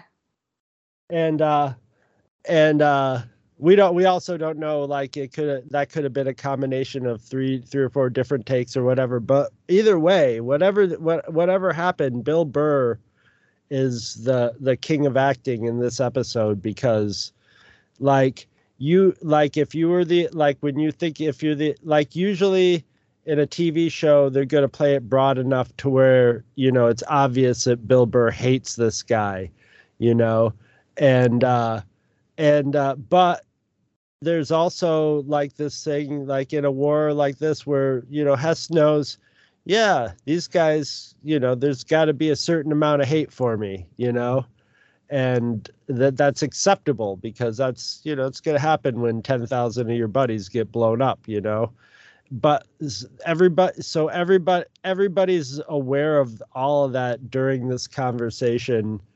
And you know and it builds to the you know the head where he just like and and this is my second i knew it was coming. I was waiting for it. And i still was just like yes! Like literally like laughing and like yes! When he blasted the guy. And just like yeah that you know look at the look on his face. He wasn't expecting that you know it's just If it Have you carries you it, it sucks you right into the scene. And it's not that's usually not what star wars movies or tv shows are about is that that kind of storytelling but boy oh boy it it was put in there so well. It I forgot how short the scene was. Like that's that conversation is only like three or four minutes. Mm-hmm. And so if you ever hear me talk about econ- economic writing, this is the, what I'm talking about, where every piece of dialogue matters. Every Mhm. single line, every single Mhm. frame, every single word, every single look on Mhm. the actors' faces. This Mhm. is economic writing because it does so much in about a three minute time span. you need good act you need really good acting to make it work to communicate because there's a lot to communicate in this and like tone of voice and and and just the way someone will look at it and so look at the other person and stuff. And it's just yeah it's the it's the kind of stuff that when you give to actors it's just like you know gourmet food for them. They're just like ah let me see. I'll put my big fork down here the little fork down here. Yes this will do very you know it just gives them fo- fodder for doing their thing you know? It's it's yeah it's mwah. but that's all i got so get get going i'll i'll i'll i'll jump in on yours but that's yeah that's all i had to really say hmm about this but i'll have more to say about that that that scene but I'm just gonna go straight through my long ass fucking list of notes. Um, I'm I'm gonna do the Mayfeld in the conversation first, and then talk about Din removing his helmet because it's kind of like a lead up, and it's all it's all connected. So, first of all, what I love about the entire conversation with Hess is we're in we're in morally gray Star Wars all over again. It's my favorite and it frames Mayfeld in a completely different light. Because let's be clear here, Mayfeld is not a good guy. He ex-imperial, he was in he was part of the space Nazis and all this. But what this scene does is it makes him incredibly sympathetic because he is a victim of a system he believed in and it stabbed him in the back. And one of the things that I, I thought of was in the season one episode when when um when Din first meets Mayfeld and he's like, Yeah, he's an ex Imperial and Din says something along the lines of, Well, that doesn't mean much. And Mayfeld turns and goes, I wasn't a stormtrooper, wise ass. Because there it's a touch of pride. Like he was a higher rank than just a normal stormtrooper. We know he was a sharpshooter. He was probably a higher rank we don't know why Mayfeld joined the Empire. And something that we've seen so much, especially in animation and in books and in comics, is there's a lot of different kinds of Imperials that Mayfeld could have been. He could have been a propaganda child like Tua in Rebels. He could have looked for work in the Empire like Eli Vanto or Ciena Ree or Thyrane Kyrell or Thane Kyrell and ended up being good at it. He could have fully believed in the cause like Agent Kallus. And so we don't actually know what kind of Imperial Mayfeld was. But all we know now is he was a victim of a system he believed in and it hurt him. at, at some point he made the decision or you know he realized that he had a conscience because that's his basic thing it's like it's you know if you could if you can live with your, basically if you can sleep at night if you can live with yourself at some point he realized that he had a conscience and that he had to live with himself and the only way that he could go forward with the empire would be to completely let go of having any kind of conscience and he wasn't willing to do that that's basically sort of what he and we He- we and- found out what his conscience was because because the interesting thing um I didn't really I almost brought this up when I was giving the background on Operation Cinder but I decided not to so I'm going to address it here. There's actually a break like a divide between ex-imperials who are in the rebellion. Um I'm going to say that I have not finished Alphabet Squadron. Alphabet Squadron is a book that is very good, but it's very dense. And every time I read a chapter, I have to put it down for like six months because it's such a dense book. But the character of Yrica Quell talks about this. She is an ex Imperial in a Republic prison. And she talks about the divide between the people who defected after Alderaan and the people who defected after Operation Cinder. And because the people who defected after Alderaan were like, oh, we're blowing up planets now. I'm out. And they're actually seen by the rebels as better people because they had a conscience then, while everybody else was just like, no, we're fine with planets blowing up. I'm going to keep fighting. And what happens with Operation Cinder is they start killing their own men. And that's when Yrica was like, I'm out. And it makes this like divide in in the ex imperials of just saying like well we left first. You guys stayed for the really bad stuff. And it's this like really interesting conversation. And we know well we don't know if mayfeld was in the empire after alderaan but we have to assume he is. He's old enough to. But he left because of Operation Cinder, because he watched his entire platoon and civilians and rebels and Imperials die. He says, like, what, five to 10,000 Imperials died in front of him? Like, that was his breaking point. And what I like about these kinds of stories is it absolutely blurs the line between good and evil because these are all space Nazis, regardless. But just like our Nazis in our real world, everyday people who are good people who get caught up in this crossfire, their lives get destroyed because they're stuck in this. And for some people who were living in Germany in the 1930s, there was no other options. They just right. had to live their life. And so when you start living this way, you do have to make those choices of if I don't support the Nazis, then I can't feed my children. And that is like and that is the line that Bill that uh Mayfeld is talking about of just like sometimes you just have to do things to survive because if you don't if you're not willing to cross that line, they will kill you. do you have anything to add before I move on? Nope. Nope. So then we move on the conversation and and Hess says that all those Imperials died were heroes. And what he's talking about is Mayfeld's friends. Those were probably his found family. Those were his brothers, his brothers in arms. And the thing is, when Mayfeld, when when Hess looks at Mayfeld and says those were imperial heroes that died for the greater good, he's essentially saying you Mayfeld, are supposed to be dead with them. And he even said, and like Mayfeld is just like, well, what about their families? What about them? Do you think their families gave a shit about the greater good?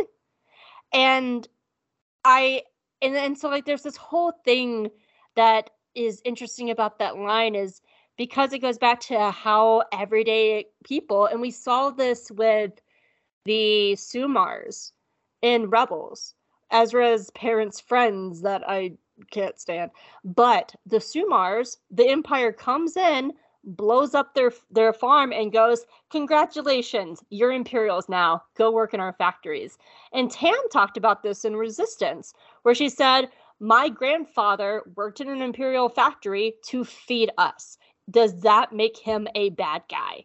And it's it's this kind of storytelling that is good to really make people think because we're not saying that Nazis are good, but there is a, a, a really true thing that sometimes people just get caught and they have to make this choice of do I work in this evil system to feed my children or do I go on the run and I'm constantly looking over my back and endangering my children. And these are really real world consequences and there's it's hard because there's no real right answer.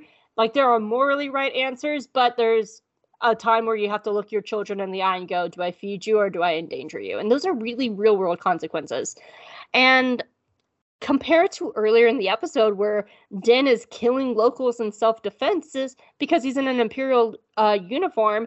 And then you have Mayfeld citing the civilians dying in Operation Cinder.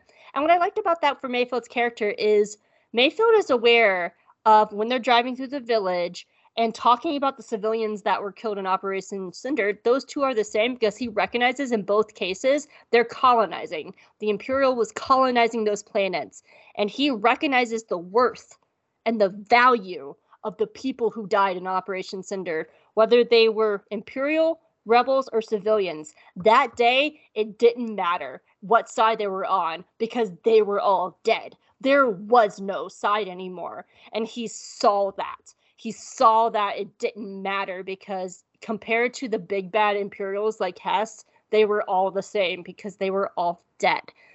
And I, I saw that really interesting because he wouldn't have brought it up um, unless it wasn't important to him. And that's what he's telling Hess is that didn't matter if there is no greater good because their value was equal when they all died to you, Hess. And it's just it's brilliant because Mayfeld is so betrayed by these people who were loyal to him and he realized that they didn't care back. He realized that they were willing to throw him in the garbage and literally burn him and kill him and that moment changed him. And what I, what I love about this episode and Mayfeld as a character is the unknown we don't know where Mayfeld is going from here. This could be the start of his atonement arc.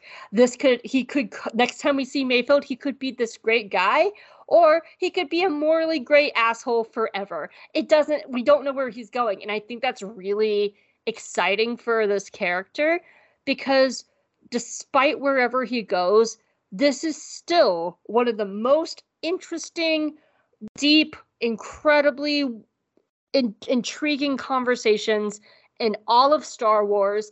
And this conversation is one of my absolutely favorite moments of the entire franchise. And Bill Burr acts the shit out of the scene. Yes, he does. Mm, I need a drink of water. You talk if you want to add stuff. Yeah, I don't know what, what else to say about his acting. I mean, comedians a lot of times end up being really good actors, and yeah, I, I mean, I'm sure it was written partly around. Uh, I, it's just it was tailor made for him. It's it, it's just perf- it was perfection.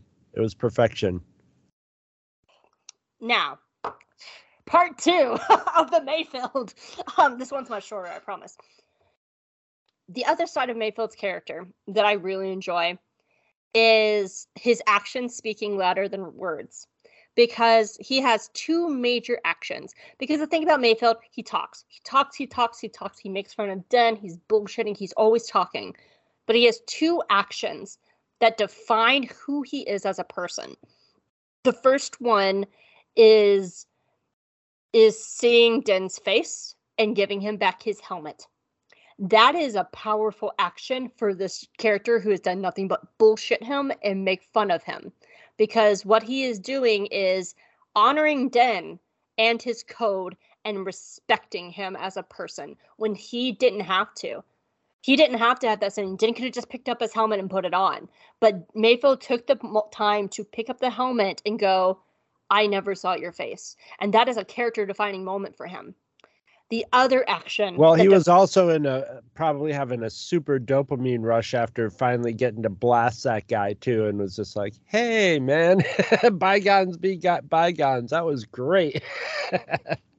and then the other character defining moment for him is when he shoots the base, because they could have just flown away, but it's the choice of him going, "I don't want this old life."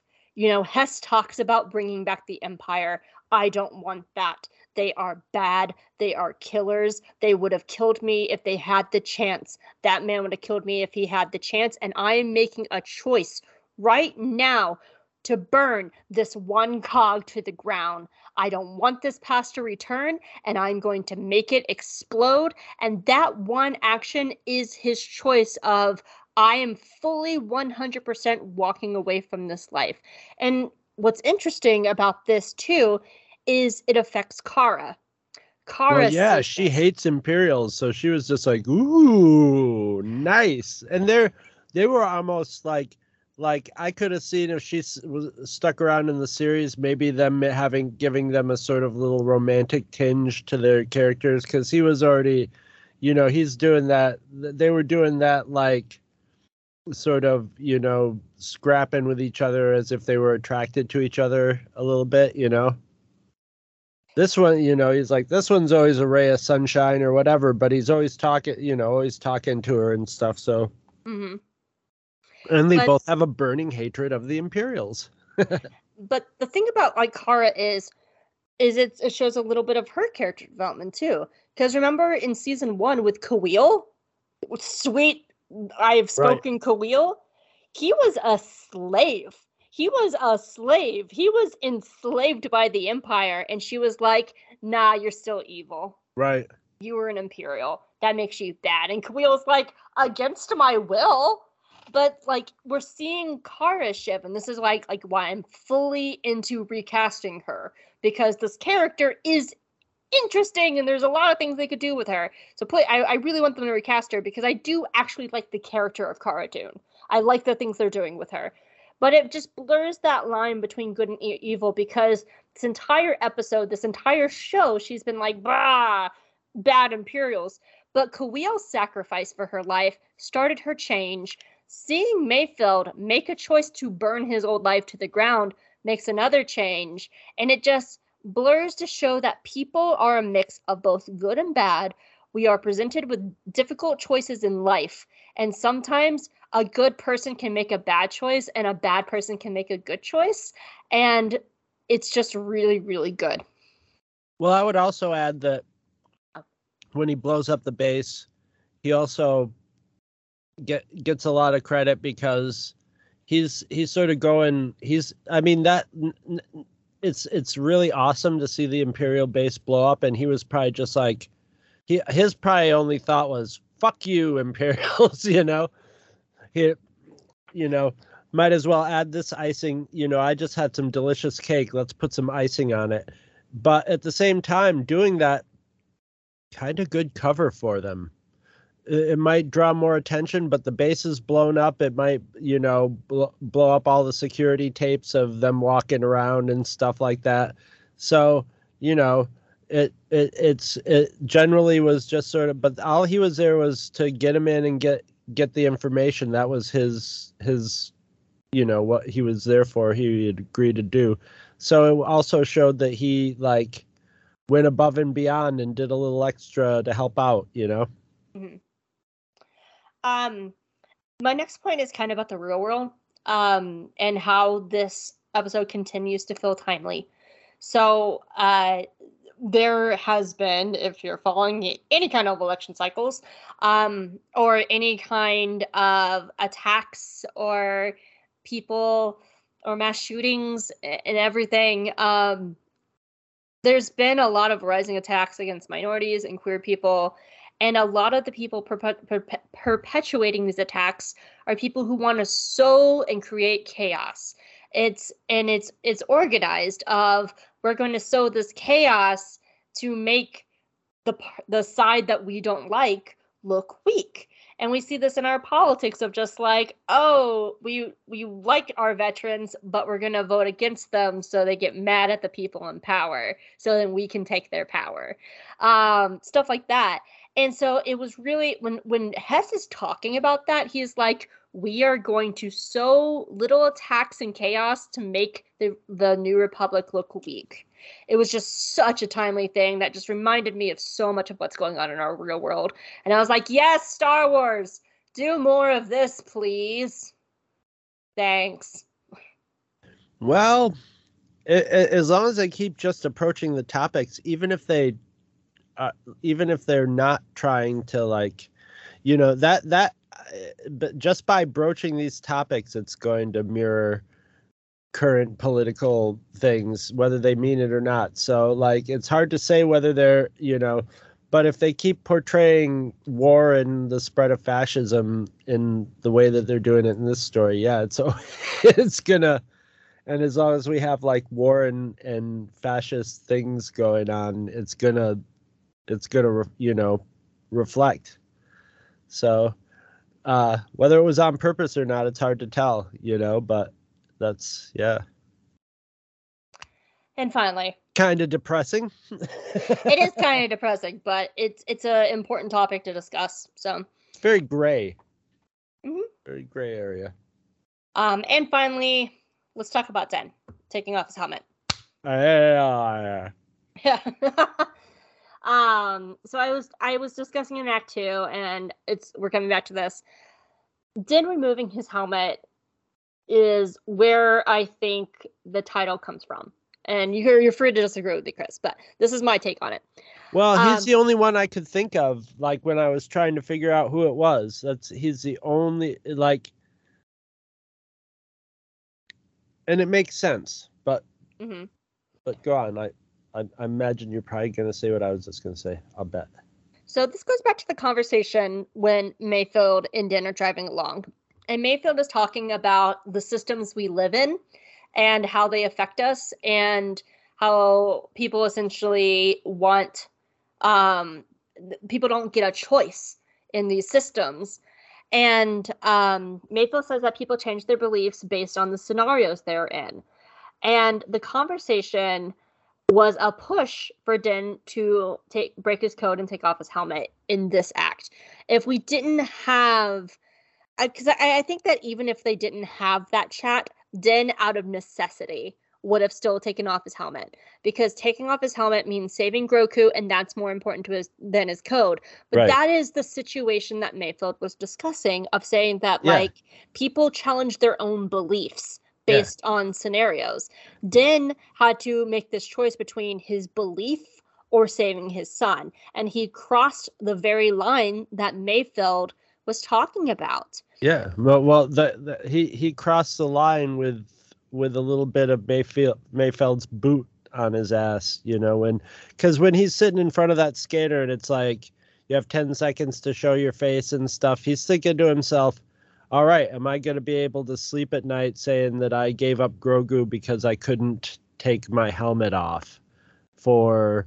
this group of maybe like what three people left you know Mhm. we only know of two of them, right? There's only like a couple of them that were at that point that well that we saw, but you know, just a handful of people. Do I would I be able to live with myself if I if I had to just walk away here and like figure it out some other way just because the fact I can't take off my helmet and I obviously can take off my helmet, you know. So Mhm. yeah and and and the and the the thing about it is it was probably an easy decision because he was just like and and then his message to Gideon at the end is just you know cements that it's not you know it's it's a great it's a great throw it back in Gideon's face it's a total total badass ba- to badass communication.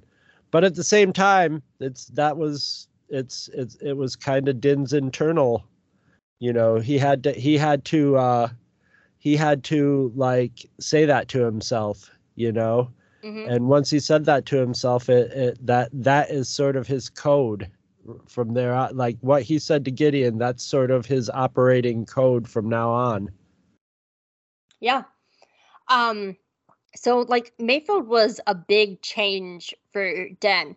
But there's also one line from Hess that I think really cemented this moment for Din.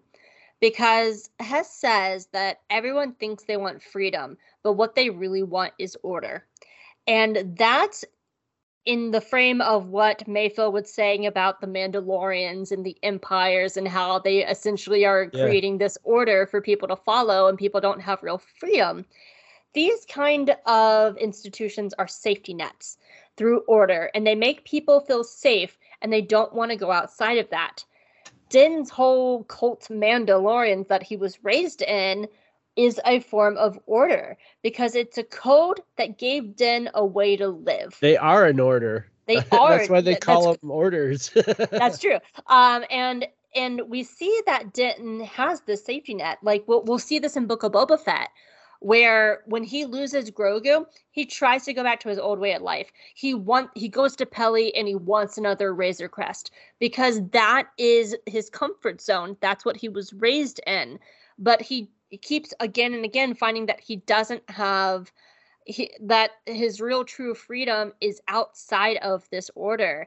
And Grogu changed that for Din because in his pre because now his previous life is essentially been stripped away with every episode of the season. The Razor Crest is gone. He has no home. His entire order has fallen apart around him, and all that we're seeing now is Din taking off his helmet, seizing his own freedom, and finding this, starting to see this new path away from the order. And the order is the thing that's holding him back, which is why I'm just like wanting a conversation with the armorer to be like, you fucked me over, what the fuck? Because this is my child now.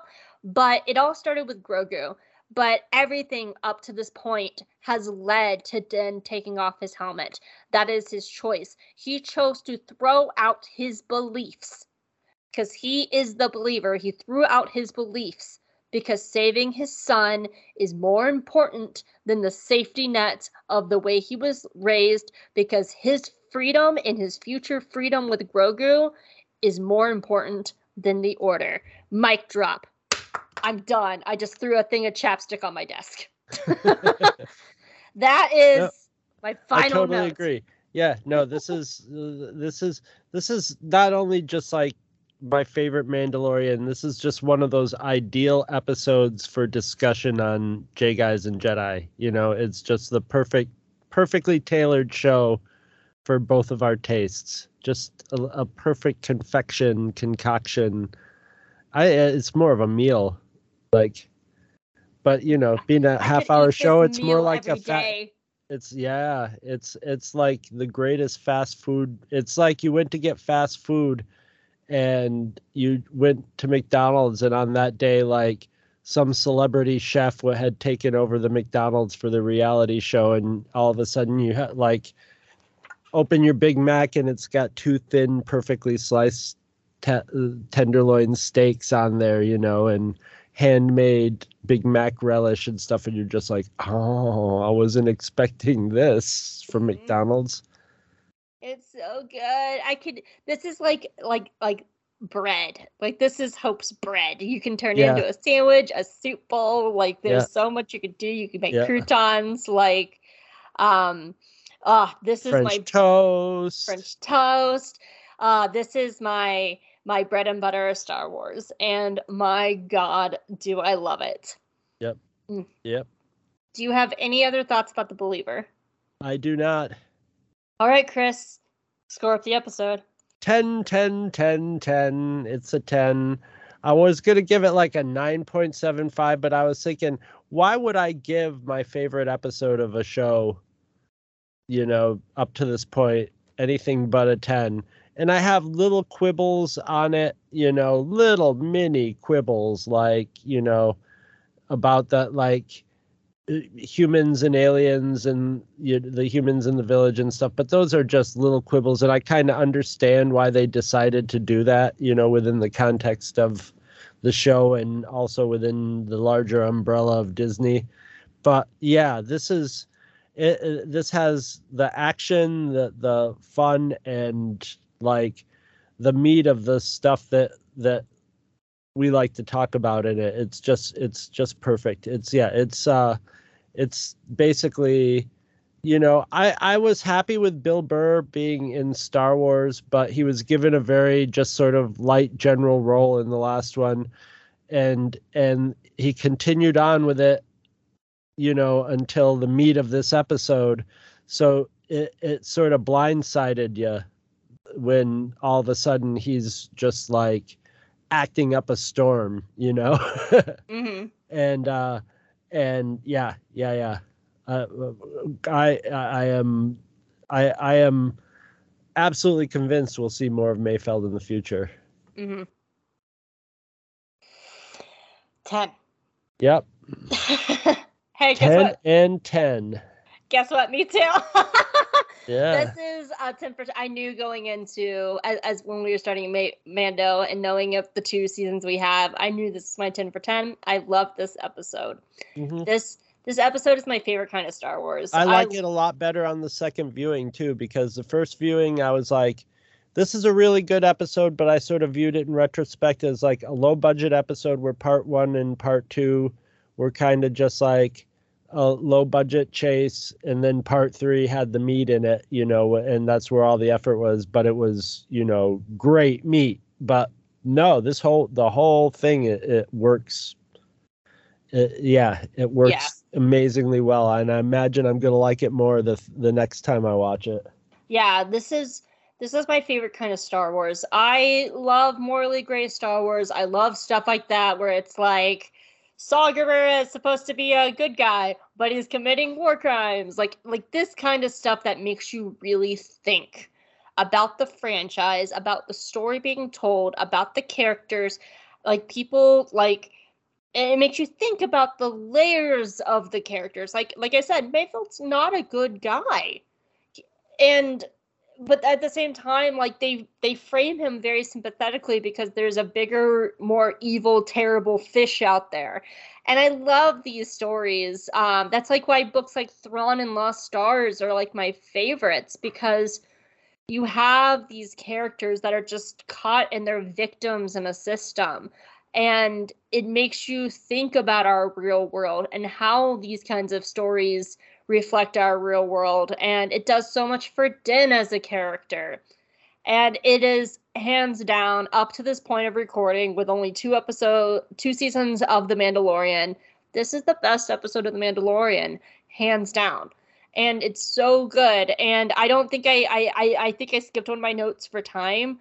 But my God, give Rick Fumayiwa or, or I'm sorry, Rick Famuyiwa a Star Wars. Give him a show give him a mm-hmm. movie, give him a series because he has done our two of our favorite episodes. His episodes are this and he directed The Child, the second episode, one we both yeah. love. Yeah, yeah. Like he gets Star Wars, he gets yeah. the pacing, he gets the themes, he gets the issues. He understands Star Wars in a way that I think sometimes get lost when you have directors come in just like I want to play with my toys and make them go pew pew and tell shallow stories. Yeah, no, he like people a lot of people have I mean, he really gets all the he understands all the levels of Star Wars in it, you know, the the how to tell the story and you know, and how to do, you know, stuff that is unusual but all within still within the same framework and to tell it as a Star Wars story and to tell it visually, you know, mm-hmm. with as little exposition as possible. Or if there is exposition,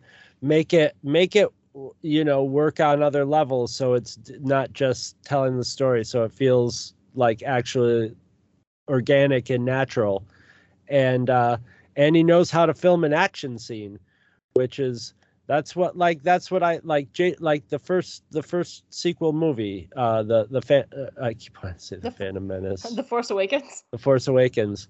You know, J.J. Abrams' strong point is feelings between characters and personal interactions and stuff, and it was very strong in that and uh, with that. But like the action scenes yeah, they were visually, you know, they were they were nice CG and stuff, and they were decent, but they never really like had that like feel of like, you know, the way George Lucas did it, where it was less like he really thought that stuff out with his toys. You know, he was on another level of playing with his toys, and I thought felt the same way about Rian Johnson. Is like his his his just set piece action scenes were were were good but for the most part you know what his his strong point was was the storytelling. But when you get somebody who can do both boom then all of a sudden it's star wars. It's not a little awkward or anything. It's just it's just perfect. And he hits that balance like perfectly you know? I yeah. Between the child and this episode rick has done like so much more in about an hour's about 40 minutes worth no it's, it's closer to an hour about an hour's worth to an hour yeah. about an hour's worth of time than a lot of star wars directors have done with full movies. Full movies yeah. So and and with like very little dialogue especially when you put the child in there which is like the first full, like what set 12 minutes like there's nine, no dialogue it was like nine minutes yeah or 10 minutes of just no dialogue and then whatever dialogue in there was just you know spare dialogue yeah. so yeah economic writing yeah. economic writing that's what i always talk yeah. about economic writing yeah um oh, that's boy. why the that's why the tartakovsky star wars is also one of my favorites too it, it's just like boom that you know he was doing it more in like sketch style i just got reminded of that because i watched the first episode of primal the other day how was it i've heard really good things about it It's I. It was only the first episode. It's really simple, so it's I- good. It's, One of the things I heard is it gets it get it's it's presented as a as an adventure of the week, but there the overarching plot builds in. That's what that's how I've heard it presented. Yeah, yeah, yeah. And uh yeah, and uh I've only watched the first episode, but like it, it's beautiful storytelling, you know. The sound Mhm. design is also amazing and it's brutal. It's brutal like little kids get eaten and stuff, you know, in graphically by dinosaurs. Graphically for, you know, Tartakovsky style, but they're chomp chomp, you know Yeah.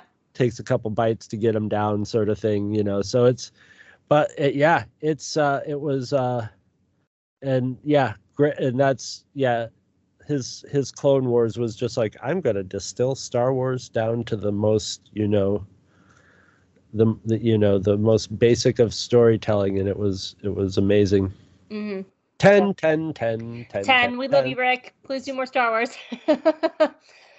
well, as always, we would love to hear feedback on iTunes, Twitter, or on the Two True Freaks Facebook page.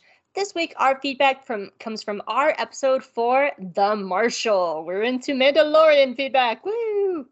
all right so this one comes from uh from charles from gold squadron gaze My co-podcaster for for Light and Dice. Hope, Hope's Light and Dice co-podcaster.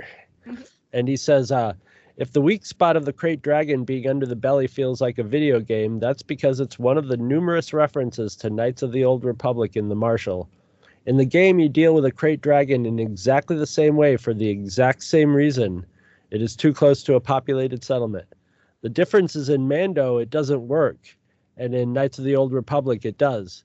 The presence of the Krayt Dragon Pearl and its desirability by the Tuskens is another one. In game, you can give it to them to establish peace, as well as the delving into their point of view, as Knights of the Old Republic was one of the first major mainstream times that we saw that, but not the first ever story with Tuskens as non villainous characters.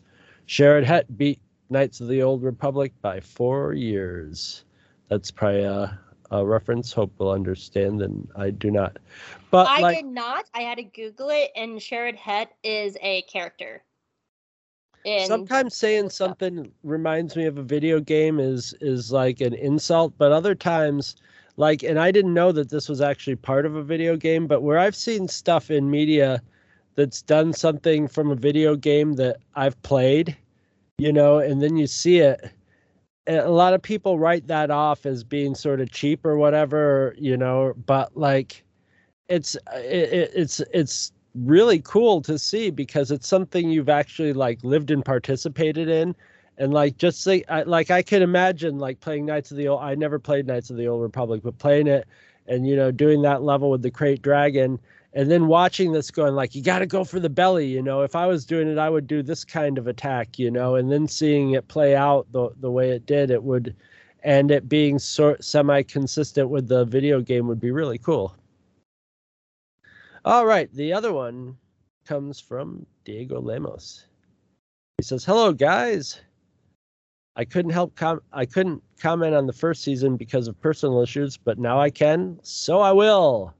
Every time I hear someone say Tusken, I remember that in the old canon, the names Tusken and Tusken Raider were racial slurs created by the colonizers of Tatooine after the destruction of the F- Fort Tusken by the natives, whom later adopted it as their own name." See, I always thought sand people sounded more like a slur, you know? And the, the oh, correct we're- naming, Oh, we're getting to that in the comments. yeah, and the next the correct naming convention is, and I am not kidding you, sand people. I know that there was another name for them, Gorfa. Oh, I've never heard Gorfa before. But what I really find funny, not ha ha funny, is the story of Fort Tusken is apparently canon. So who knows? Tusken might as well still have that negative connotation as, and we as viewers simply just don't know it. And that is basically the whole process my brain goes through when I hear someone say Tusken, since I discovered the that fun fact, and there's more where that came from. You should know that fun facts and quotes. Um, before you go on to the next one, fun it is such- fact. I, I- yeah, I I do appreciate comments like this because neither one of us are like legends people. Um, so this was a really insightful comment to be to kind of hear how it used to Yeah. be treated versus now. So thank you for this one, Diego, because we are not legends people. So I really did appreciate this comment. Uh, another thing Hope Mullinex explained to me was what Cal art style is, and I and I would at least like to see how Star Wars show in that animation style would look like. And I, I realized because I talked about this on two separate occasions. One was when we talked about the celebration episode, and the other one was talking about a comment that Diego actually sent us. Um, and I realized I never actually described or explained what the Cal art style is. So I'm going to do that right now. Um, so what it is um, is there's technically no such thing as a Cal art style but it became a catch-all term in animation circles of people not fans of shows in the 2010s. So what it is is that a group of creators about the same time came out of Cal Arts, which is I think like the California Art Institute, um, and they all came out about the same time. Huh? It is. Yeah. Um, and so a lot of shows in the 2010s in animation circles had very similar looks to them. And we're talking shows like Adventure Time, Rick and Morty, Steven Universe, Star versus For- the Forces, Forces of Evil, The Amazing World of Gumball, OKKO, OKKO, Gravity Falls. Like these shows had very similar looks to them because it wasn't purposeful. But the a lot of those the creators of these shows came from the same place. Now, it became a negative catch all for people who didn't like these shows. So a lot of people would be like, oh, it's the Cal art style. But what it is, is that um, they're they're actually quite different from each other, which if you actually watch the shows and the movement of the animations, you can see the difference. But just seeing like a still frame of them. Yeah, no, there's a I I I totally know what what what they mean by it. You know, it's just a good general description. So it's not going to get everything, but it just generally does dis, you know. And, and And- like it sort of reminds me of like early Nickelodeon crossed with the having to like do faster production that like the like the Simpsons and King of the Hill. So it's sort of a like cross between the two. Like it's the the the fatter, more and more colorful look of like a children's cartoon, but also, but also they have like what's called like the people dub it the jelly bean mouth, where it kind of looks like a jelly bean with teeth. yeah, um, yeah, when they talk. makes But easy um, to animate. Yeah, yeah, but we're we're starting to see a shift away from this style, even though it's technically not a style. Um, because a lot of shows in the 2020s, like Owl House, Infinity Train, um, Mau Mau, Primal, as you mentioned, Amphibia, like they all have very distinctly different styles. And what's interesting is a lot of the people who started on show, like like, take Matt Braly for example, he started on Gravity Falls, so he technically like, and he graduated with this group of people, so he has technically worked in the quote unquote Cal art style. But with Amphibia, Amphibia has a lot of similarities to it, but it's kind of like the next stage of him. So same thing with Dana Terrace. She also worked on Steven Universe and, and Gravity Falls, which are both have very similar looks. But Owl House looks drastically different. So there's actually no such thing as a Cal art style, but it became a negative catch-all term for people who are just like, oh, I hate Steven Universe and Gravity Falls because they're Cal art style, but it's not really a thing. So when I say that I want to see a Star Wars in a Cal art style, I mean it as a fuck you. As uh, pe- to people who are just like, oh, well, they have these jelly bean mouths and they look a certain way. And I want to see Star Wars being like, yeah, we made a fucking TV series about it. like, I that's what I mean because it is, it was a very distinct style of the. Well, I mean, if they can do Lego Star Wars, they could do a Cal Art style Star Wars. It wouldn't Yeah. like that that breaking from anything they've you know they've done before. So yeah, when so when I say like a Cal art style, that's what I mean. Is like the animated shows of the 2010s. Oh my goodness, Chris, it's been so long Yes. Well, since we had candy. and Well- today it's just a teeny tiny candy. But are you smelling this thing? I haven't opened it yet because I have to give my intro. So as you know, uh, by this time, after all this time, Chris hates American Kit Kat. So our friend Dario who is a flight attendant, and Chris's co-podcaster for Eat and Beat It sends us candy from all over the world. But this candy is somewhat local because it is the Kit Kat pumpkin pie, and it's made here in the United States. Oh, it smells like fall. It smells like autumn. You Oh my bite into it, God. My my white girl pumpkin spice latte. I was just gonna say, wait wait you bite into it, white girl. Mm. it's so good.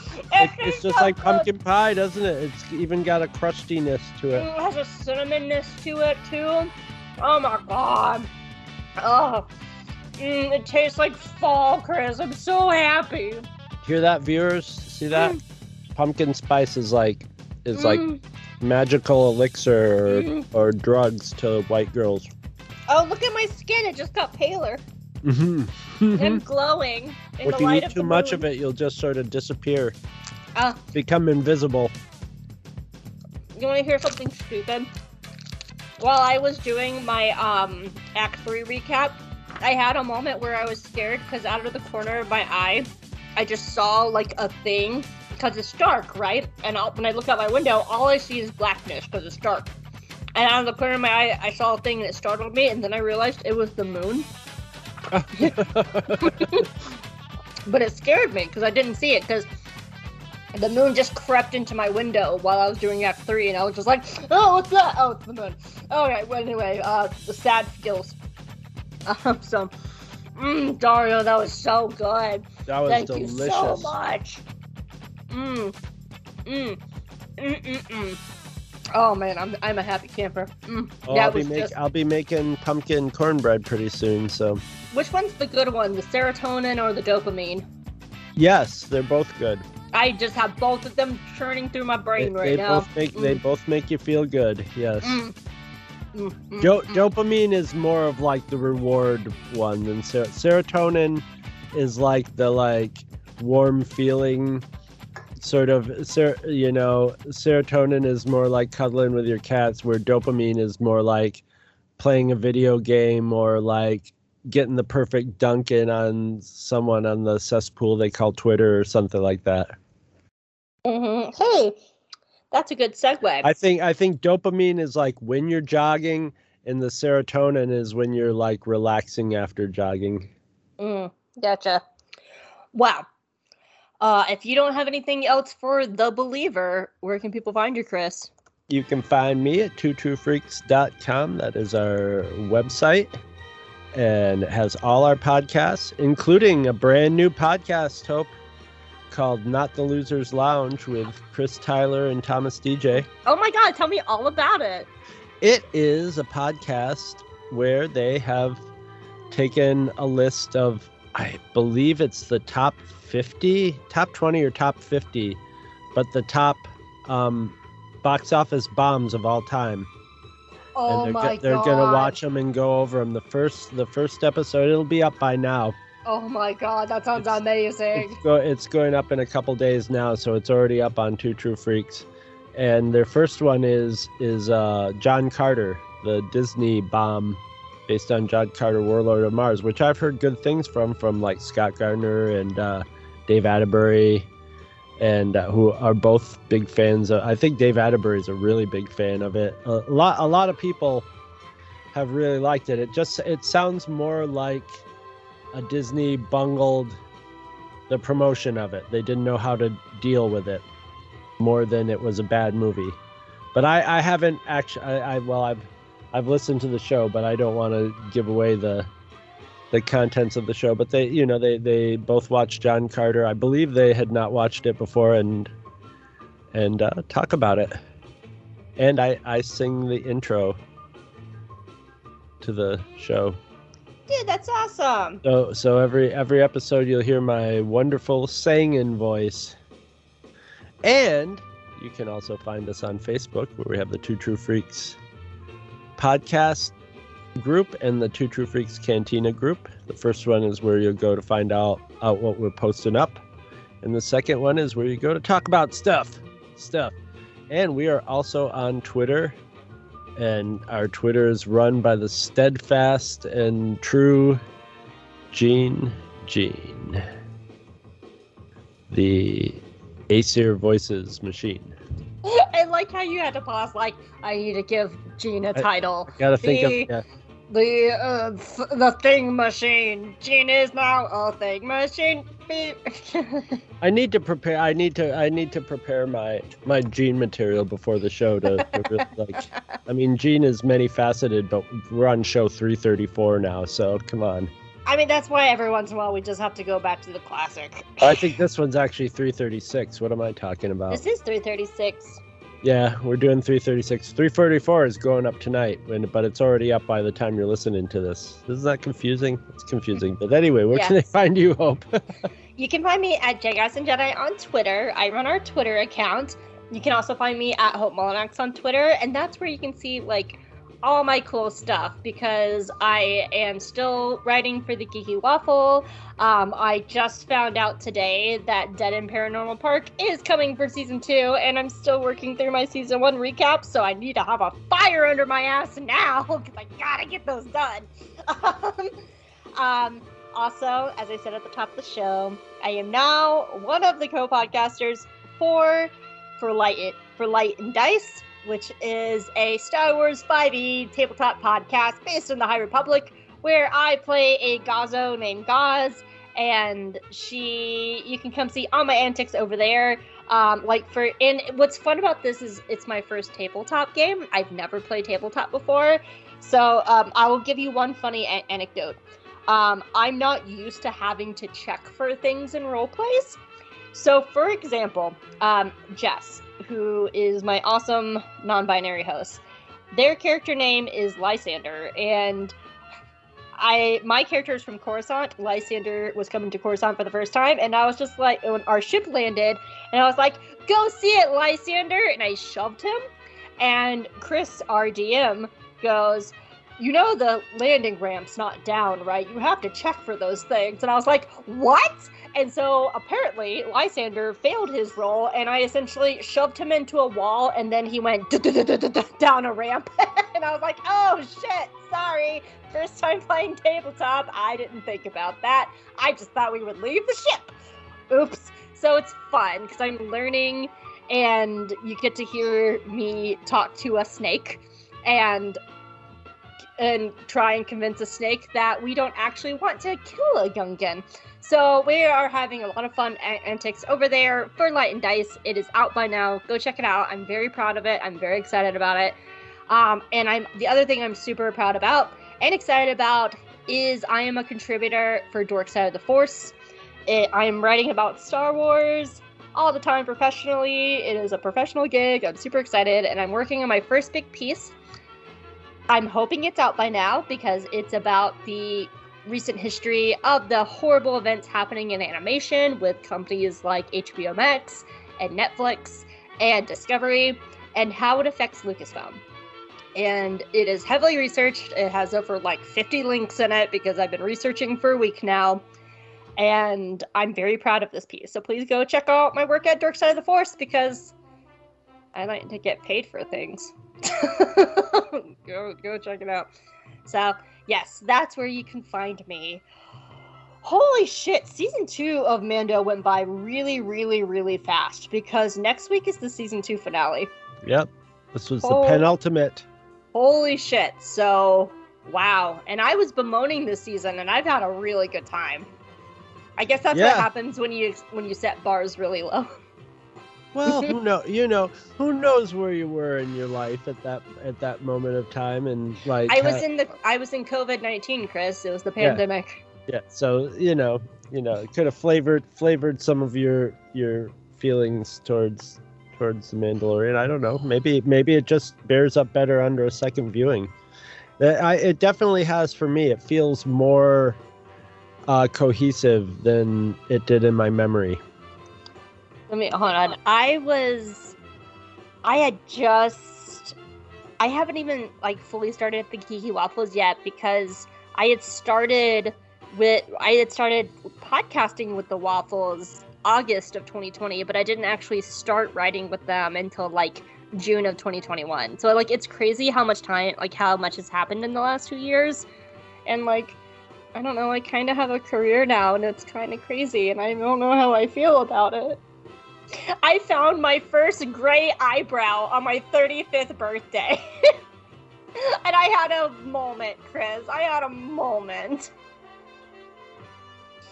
Uh, the thing is, is this fucker was long too. Like, how did I not notice it until like I was 34, never noticed it. I turned 35, and I looked in the mirror, and there's a big fucking long gray eyebrow, and I was like, how the fuck did you turn overnight like a goddamn vampire? Like, what the hell just happened? And then I had him. Anyway, I'm rambling now. Come back next week where Hope's not having a crisis of identity, for when we are going to be wrapping up The Mandalorian, talking about Chapter 16, The Rescue. Thank you for rema- remaining quiet during that entire segment. You're a very, very, very good friend, Chris. Thank oh, okay. All right, guys, see you next week for The Rescue. Bye-bye. Bye Bye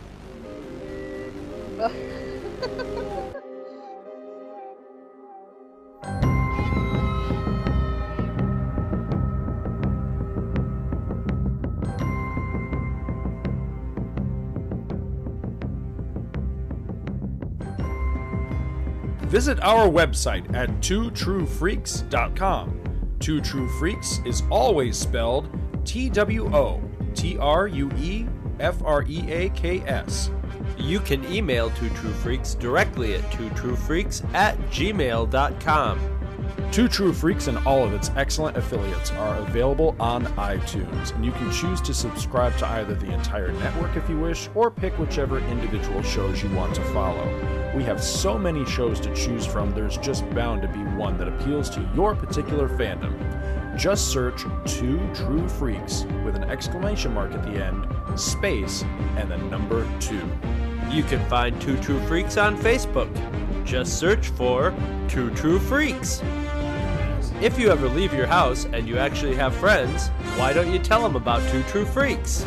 If you've enjoyed our show, please won't you take a moment to rate us on iTunes? That helps others find the show too. Thanks for listening. And join us every Monday for new episodes of Two True Freaks.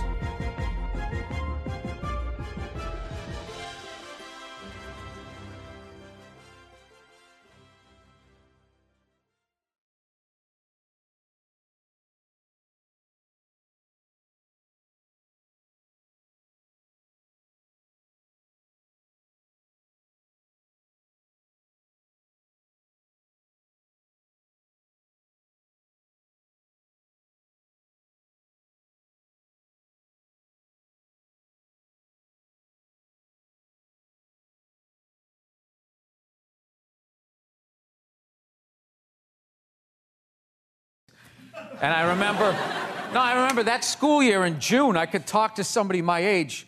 And then over the summer, Star Wars came out. And by September, I didn't know what anybody was talking about. They were all talking about the Force and Chewbacca and all of that. You hadn't seen it? No, I did. I never saw it.